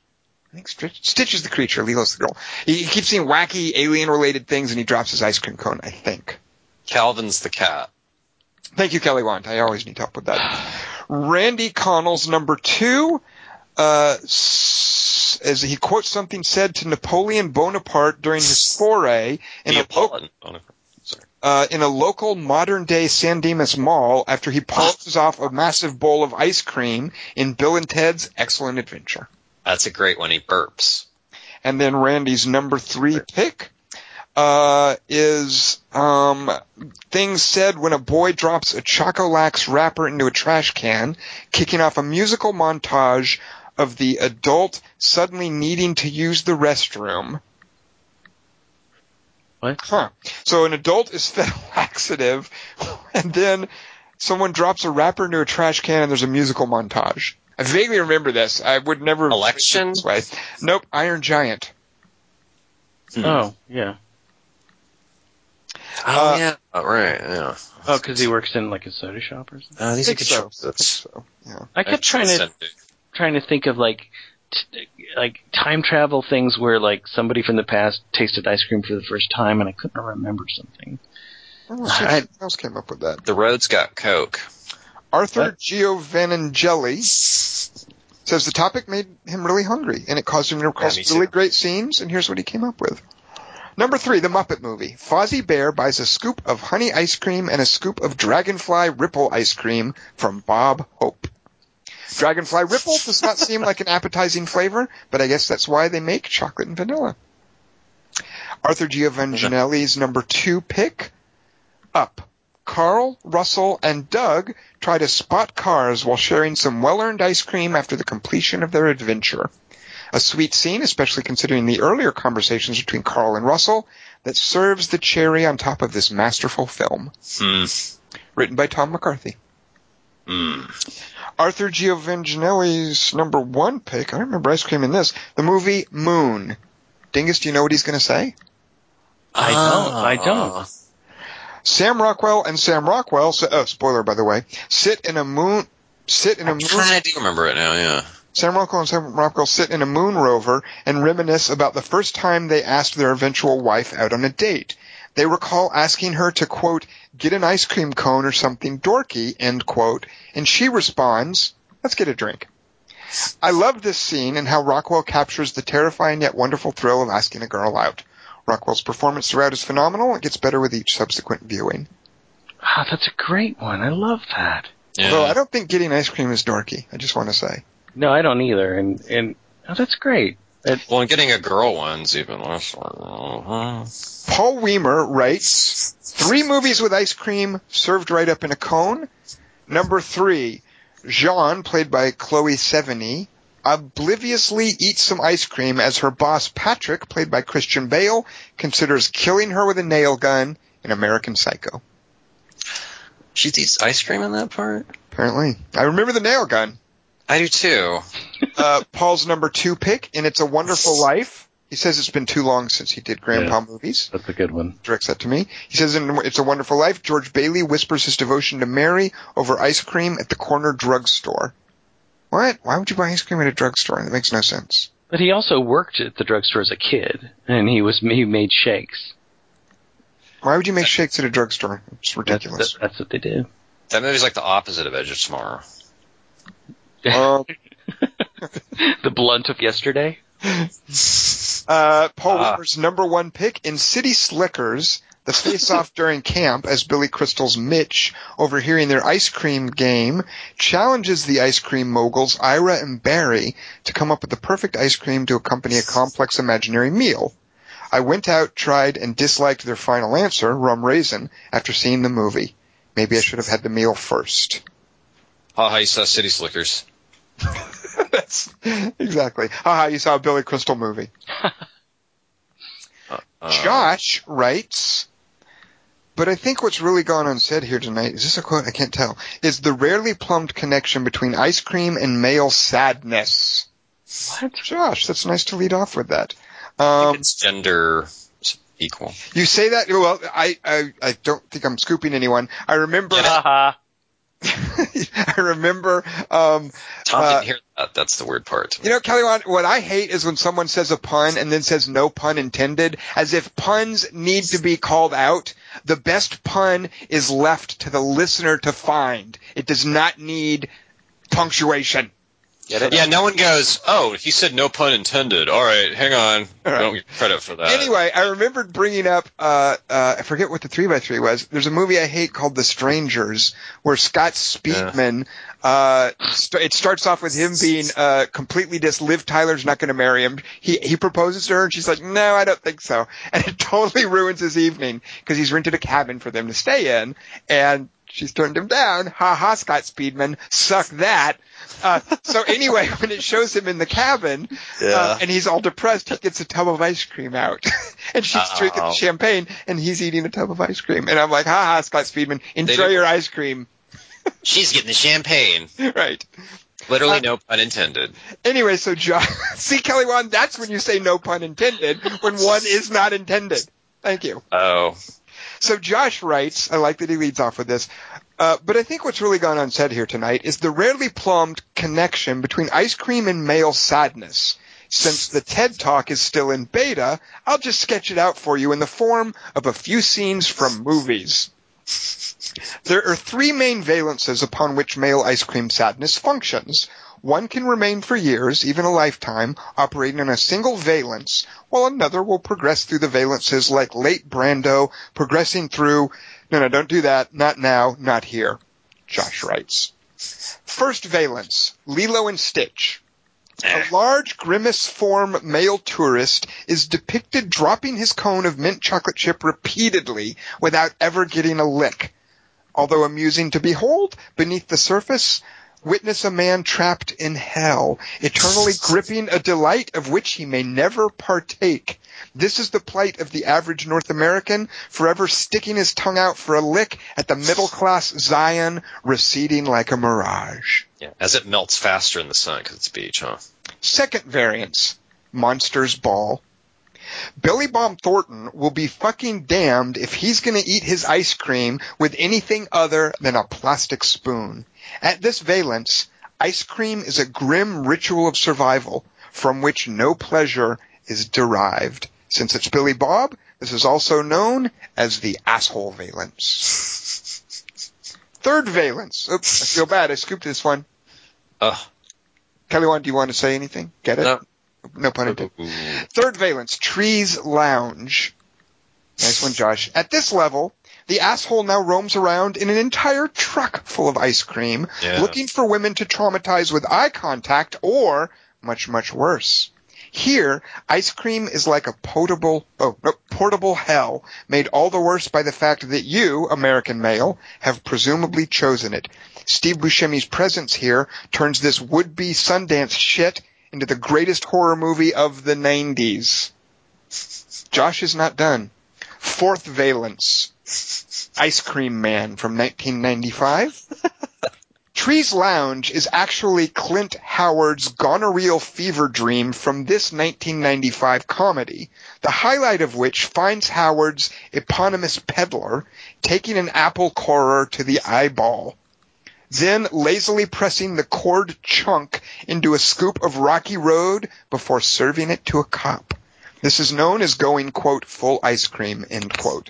The whirling black hole of misery and madness that tugs at you each time you reach for a scoop. Be warned and beware. I guess that cop got coned. Get it? Hmm. No, no pun, no getting intended. I love the term potable hell. I wish you hadn't corrected yourself because that is beautiful. I did think that's what I was reading, and I was impressed. But I, you don't. Ice cream isn't really potable, though. You don't drink it, so. No, but hell could be. Mm, What's the valence? literally. Uh, isn't a valence like a vector? I know that the circumference is like the valence times two. Kelly Wand, no one knows what you're talking about, so I'm not even going to say get it. I'm not used to that feeling. No one gets it. Philip Torda writes, number three. Uh, we could actually, I'm happy to explain to you guys that, that the Earth does not have a single circumference. I could get I that just right now. told your ass. Told you. told you. Philip Torda writes his number three pick, Witness, the scene where some guy bullies an Amish by smearing an ice cream cone on his face, causing Harrison Ford to administer a beatdown. Where some guy bullies an Amish. Yep. Who did play the some guy, Dingus? I wish we'd known that. That I think would, it's Bill Paxton. No, it's, it's, it was probably William Zabka. Uh, Philip Torda's number two pick, Pulp Fiction. Uma Thurman orders a $5 Martin and Lewis milkshake. Not ice cream, just yeah, I Uh, agree. Philip writes, I love how John Travolta is skeptical at first, but comes around after trying it. Hmm, he does say ice cream. He goes, Yeah, he "Oh, says that- ice cream. Ice cream and shot of bourbon. All right, Uh, fair enough. I now accept it then. Philip Torda's number one pick. What do you think of this one, Kelly Wand? Assault on Precinct 13. Boom. The unfor- literally, the unforgettable scene in which a little girl gets gunned down on camera because the ice cream man gave her a vanilla cone instead of a vanilla twist. Dave Perkins writes, Huh. Michelle doesn't eat ice cream unless the current surface temperature of the Earth is close to the surface temperature of Venus, which contrasts sharply with the fact that I treat ice cream consumption and the surface temperature of the Earth as independent variables. Mm, well done, Dave.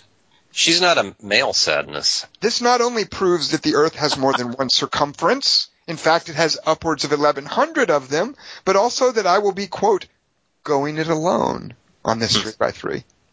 Dave Perkins' number three pick. The awkward scene at the diner in Little Miss Sunshine featuring the line, delivered gruffly by Alan Arkin, Olive, Richard is an idiot. I'd like a woman with meat on her bones, end quote.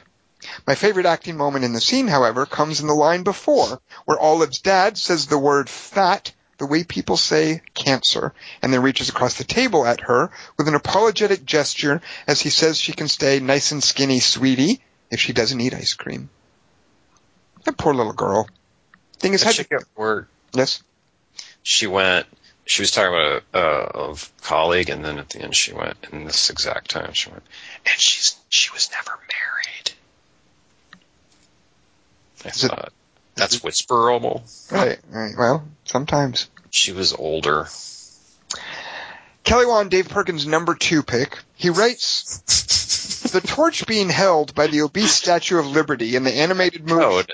The torch being held by the obese Statue of Liberty in the animated movie The Triplets of Belleville is replaced by an ice cream cone. I don't Oh. remember that. I love that, Dave Perkins. I don't remember that either. Not That's either. Uh, in her other hand, he writes, the Declaration of Independence has a hamburger on it. I think this is a commentary on something, Dave speculates. Dave's number one pick. Wow. And he claims, again, I, I want to remind the listeners, Dave Perkins claims not to have had help from his wife on this. His number one pick, he writes, In the Princess Diaries, Anne Oh, Hathaway, Anne Hathaway What?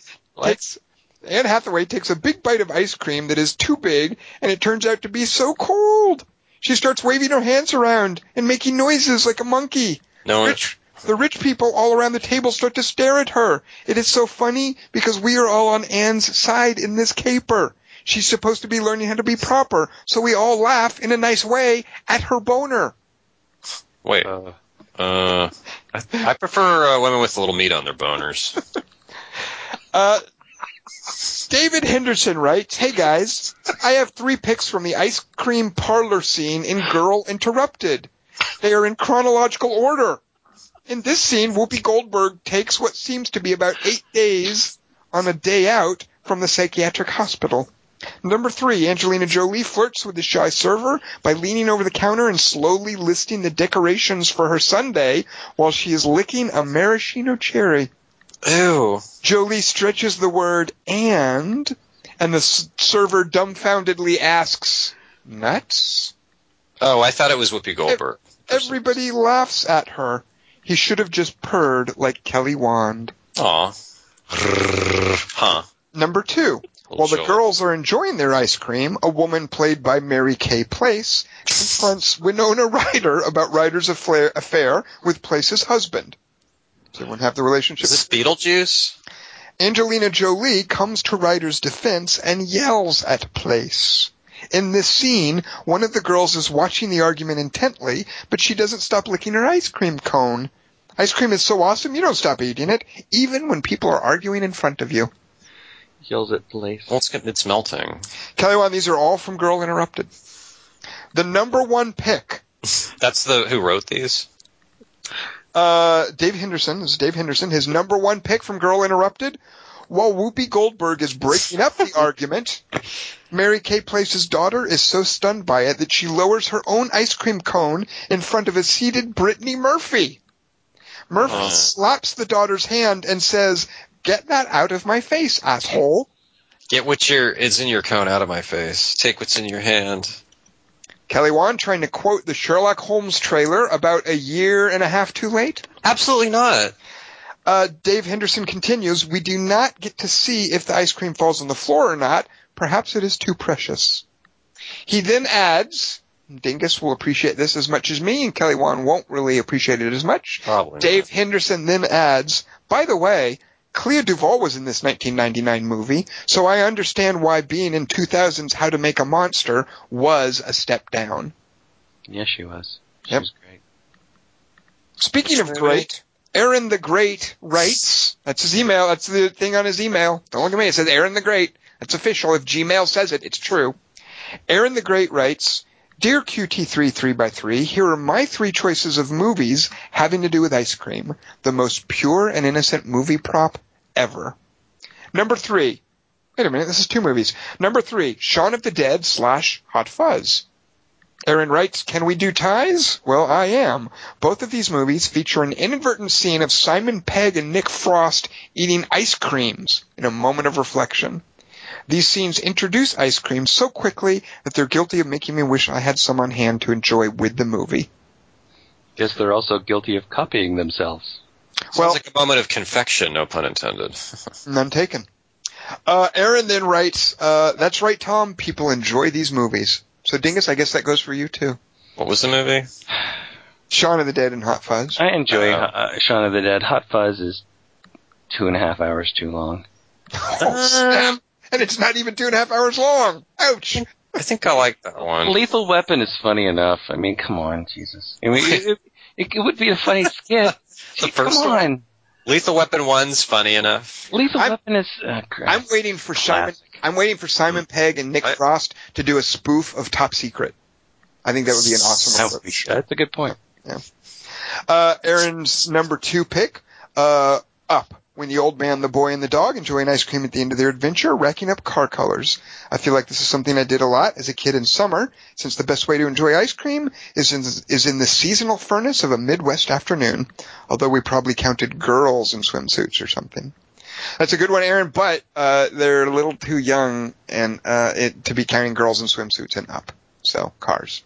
Girls in swimsuits are like ice cream. Mm, I don't know, Kelly Wand. I Don't scoop. Don't M&Ms. ask, don't ask him. Don't ask Yeah. him. All right, let's go to Aaron's number one pick. Uh, it's from Thank You for Smoking. Uh, Aaron writes, I never, I never joined debate club, but often I wished I had, especially when scenes like this, where Aaron Eckhart is explaining what it means to win an audience, not an argument. This scene took ice cream and made it more than a special treat. It made ice cream right. Because he ate it correctly. I actually don't remember the scene. I don't I I don't don't remember the. I remember the scene, but not the ice cream. Uh, and then as a runner-up, Aaron mentions Paper Moon, where two lead characters try to settle a money dispute in an ice cream shop. Um, Tatum O'Neal Mm. and the other character, Ryan O'Neal. Walter Matthau and Tatum O'Neal, Paper Moon, right? She's the Wait, low which- pressure girl. Which one's the one where Albert Finney gets divorced? From- That's called Modern Romance. Okay, I've had enough of you. Uh, Alexandra writes as her number three and only pick. Um, there's a quote with cussing in it. Here we go. I'll give read the quote. Every time he has ice cream for the every time. Oh, I do like this. This is awesome. Uh, Alexandra's pick. Uh, the quote is every time he has ice cream for the rest of his life, he's going to see my fucking face. And uh, it is. She writes, it's not good enough to be a number one. It's her number three pick. But I don't really like ice cream, and I didn't really like this movie. But this is The Place Beyond the Pines. In this scene, the guy from Blue Valentine takes his illegitimate son out for ice cream. Ten years later, the kid is eating ice cream at the same ice cream shop, which surprisingly hasn't gone out of business, and he has some expression on his face that's reminiscent of deep contemplation of a father once lost. In the sequel, it will have been revealed that he hates ice cream too. I do love that scene. That's an awesome. That's one of the few bits I really, really liked from that movie. How can she not like ice cream? Kelly wants some people don't. Really? Is it just dairy? I don't. I don't believe you too. I just think it's uh, it's some people just haven't found the flavor that will really get them into. Yeah, I think that's true too. Yeah. It's just All right, runners up from you, gentlemen. Uh, my only runner-up is Jurassic Park. I can't believe it, nobody picked it. Uh, Oh, that's right, Dingus. Explain the scene to us. That's good. Yeah, when the kids Oh, finally right. make it back to the uh, the complex, they raid the kitchen for food because they're starved, and they're eating ice cream out of these huge gallon, like five gallon, whatever containers with big spoons, and just chomping on it and smiling. Wait a minute. Hold on. Hold on. Hold the phone, Dingus. What? Isn't the famous scene though where she's eating Jello, where she raises it up to her mouth and it's shaking? Oh, maybe it is. I thought they were eating ice cream. I think you're right, but I think they had to then sub in Jello. Here's why Jurassic Park is, is unrealistic, is unbelievable. What kid with access to a bunch of ice cream would instead eat a spoonful of Jello? Yeah, that exactly. Never happened. That makes Yeah. no sense. But I think you're right. I think it is. I do remember that about the ice cream, but now I'm remembering the famous scene where the blonde girl. Who is that blonde girl, by the way? Why hasn't she been in a bunch of movies? It's Emily Blunt. So not Emily Blunt. But I, I think famous- Joseph Mazzello must have been eating ice cream then.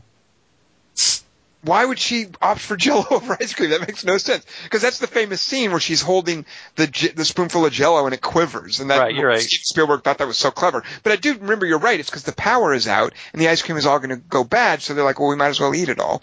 Right. And I definitely remember that. But no, he had to. Steven Spielberg thought it would be really cute to have quivering Jello. you hate. You are. You can't. I, no one can win with you. That's all I'm saying. All right, I'm going to give you guys an opportunity to win. Tell me the ice cream reference, because this was significant to me as a kid. Tell me the ice cream reference in Jaws.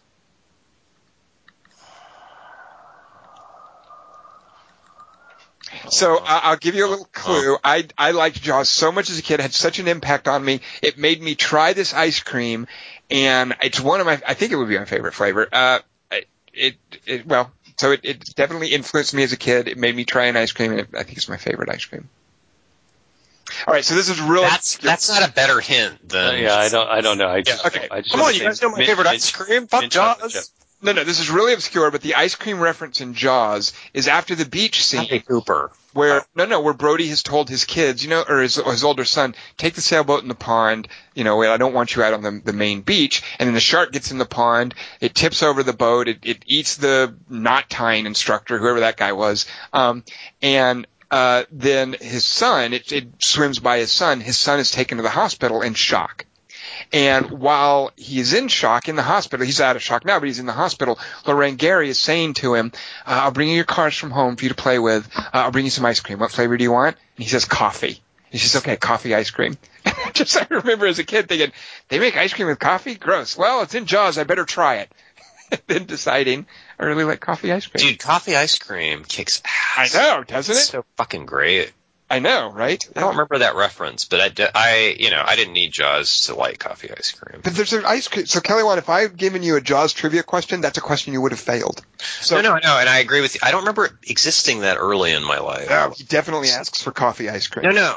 Yeah, but did did he did Jaws invent coffee ice cream? Someone go, did Benedict go, hey, wait, that's not a bad idea. Uh, Spielberg is a genius.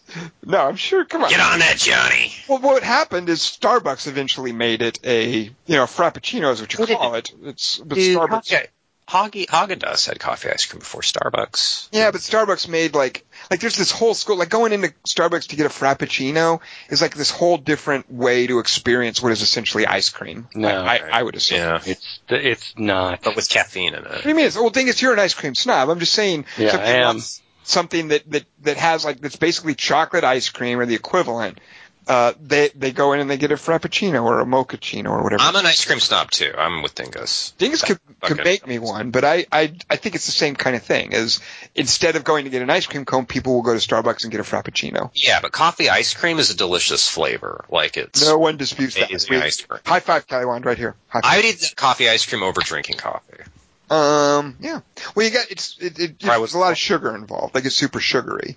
It's just a good like I don't think coffee the flavor when you drink coffee is as good a flavor as it is in ice cream. I think it's better in ice cream. It's like Martin and Lewis without I don't know who those are.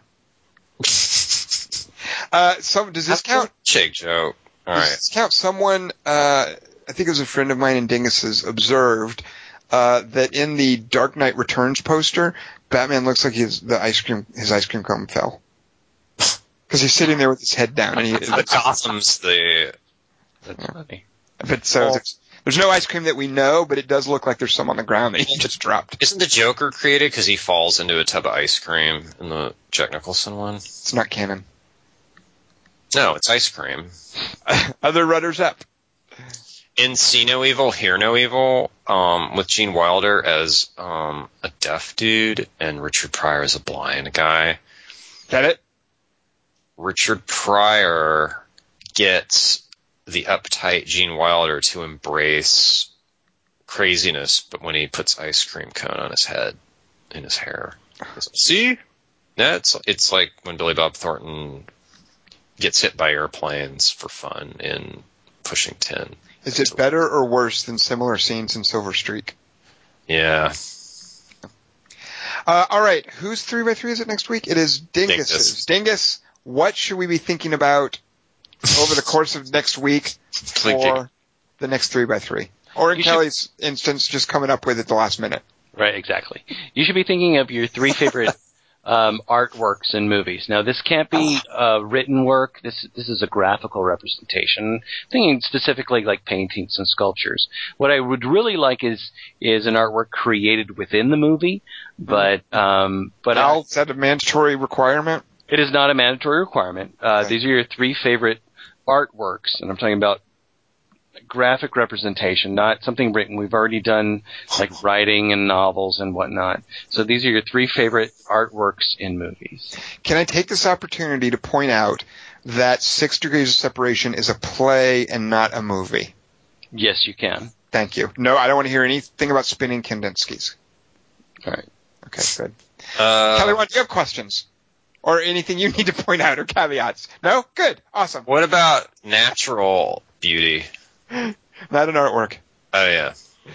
Uh, Wait, what about written things? Oh yeah, yeah. I don't think Dingus addressed that. All right. Uh, and then next week we will be seeing. I don't know how I feel about this. Is it the same two guys, Dingus? Twenty Two Jump Street? Do we know? yeah. Same two guys. What? No, no, no. I don't mean. I mean the, the, the directors, the guys who did the who did Twenty One Jump Street. I don't did mean it Jonah? Hill and Channing Tatum. That was a monster hit. Well, see, but haven't they been busy doing the Lego Movie? Could they have also done Twenty Two Jump Street? Do we know? possible. And also, some things are hits, and then they just get like Airplane was a hit, and then they just true. get dipshits to do Airplane. too. Things, do you remember their names? I feel bad for not remembering. Chris something is one of them. It's, it's, it's Christopher Tatum. Miller and Phil Lloyd. And is the, are they the 22? Are they in? Uh, Phil Lord, I'm sorry, not Phil Lloyd. I apologize. Uh, yeah, they're the same guys. Awesome. Good. Then I am looking forward to The to. trailer felt like Whoa, whoa, Kelly Wand. Kelly, what do you?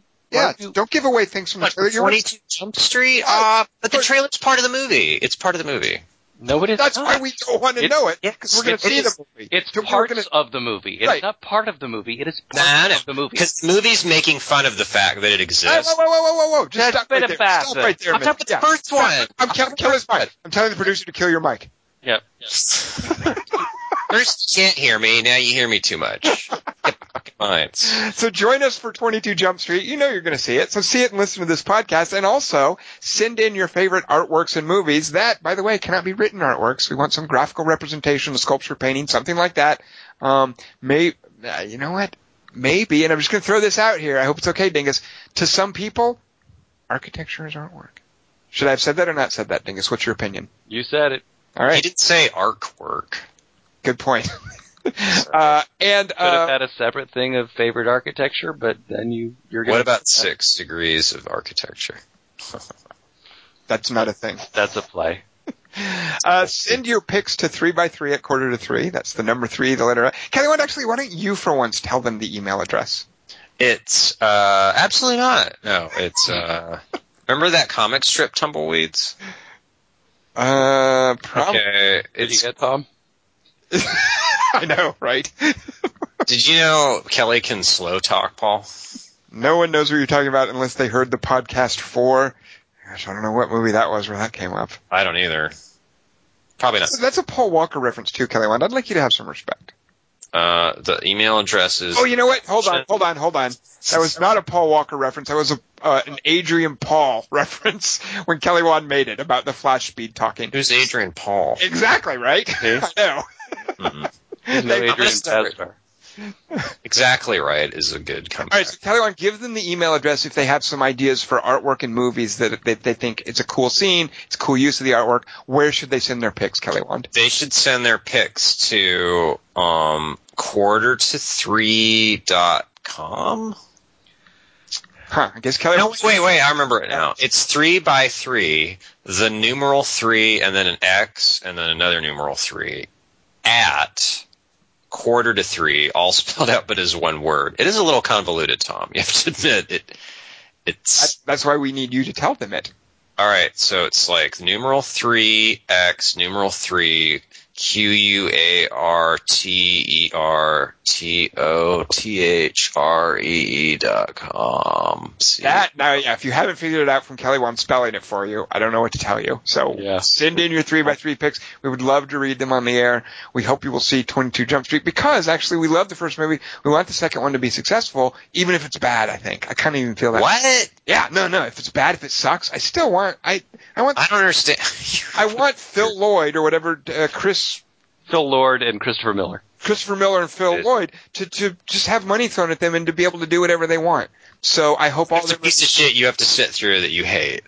You know, maybe I shouldn't say that. You know what? Yeah. You know, I still want people to see this. I want it to be successful. I love Channing Tatum in comedies.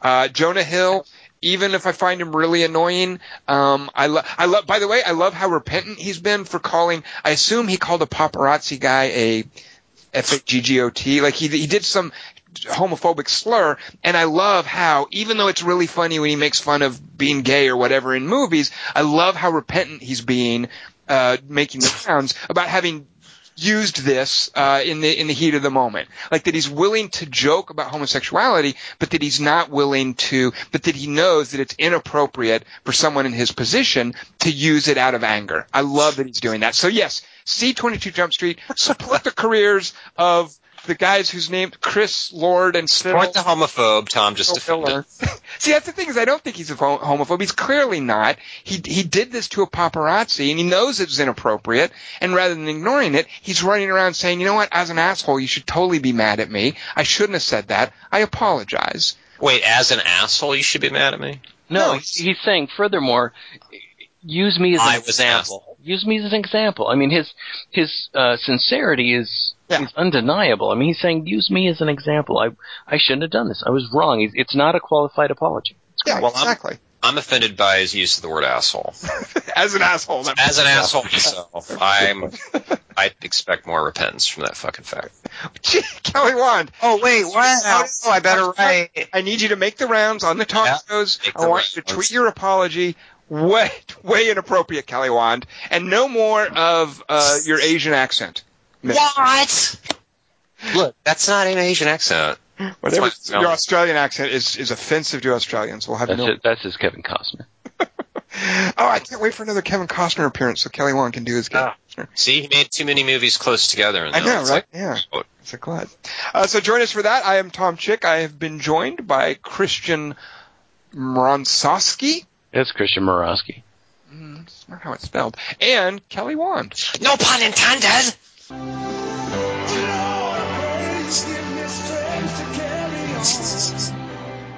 Oh, the music at the end of the podcast is totally screwed up.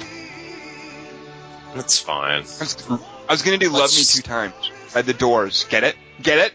Yeah. Get it? Yeah. Although then you're defending the romance arc of the movie. you're like, yeah, see?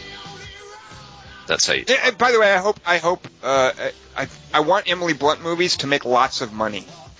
Even if they're terrible. Tom Cruise Unless, doesn't need any. and if Emily she's Blunt, homophobic and she's repentant, I hope they make- Everybody rent five year engagement is so bad I couldn't even watch it. Like a lot of times I'll just have a crappy movie going on a on a window or whatever while I'm working. I put on five year engagement. that's weird too. Even that I could make it through 20 minutes of that, and I was like, "This is offensive. I'm turning it off."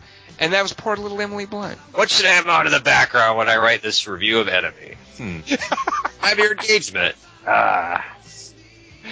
Oh, it was so bad. Which one? Five year engagement. Oh. Did you see it, Kelly Wand? Dingus has seen it, I think. I don't see movies with fucking engagement in the title.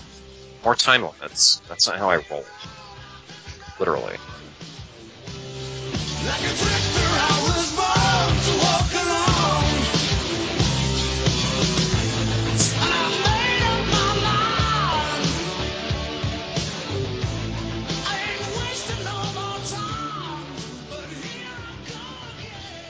Dingus, you're my favorite on this podcast, and Tom's terrible.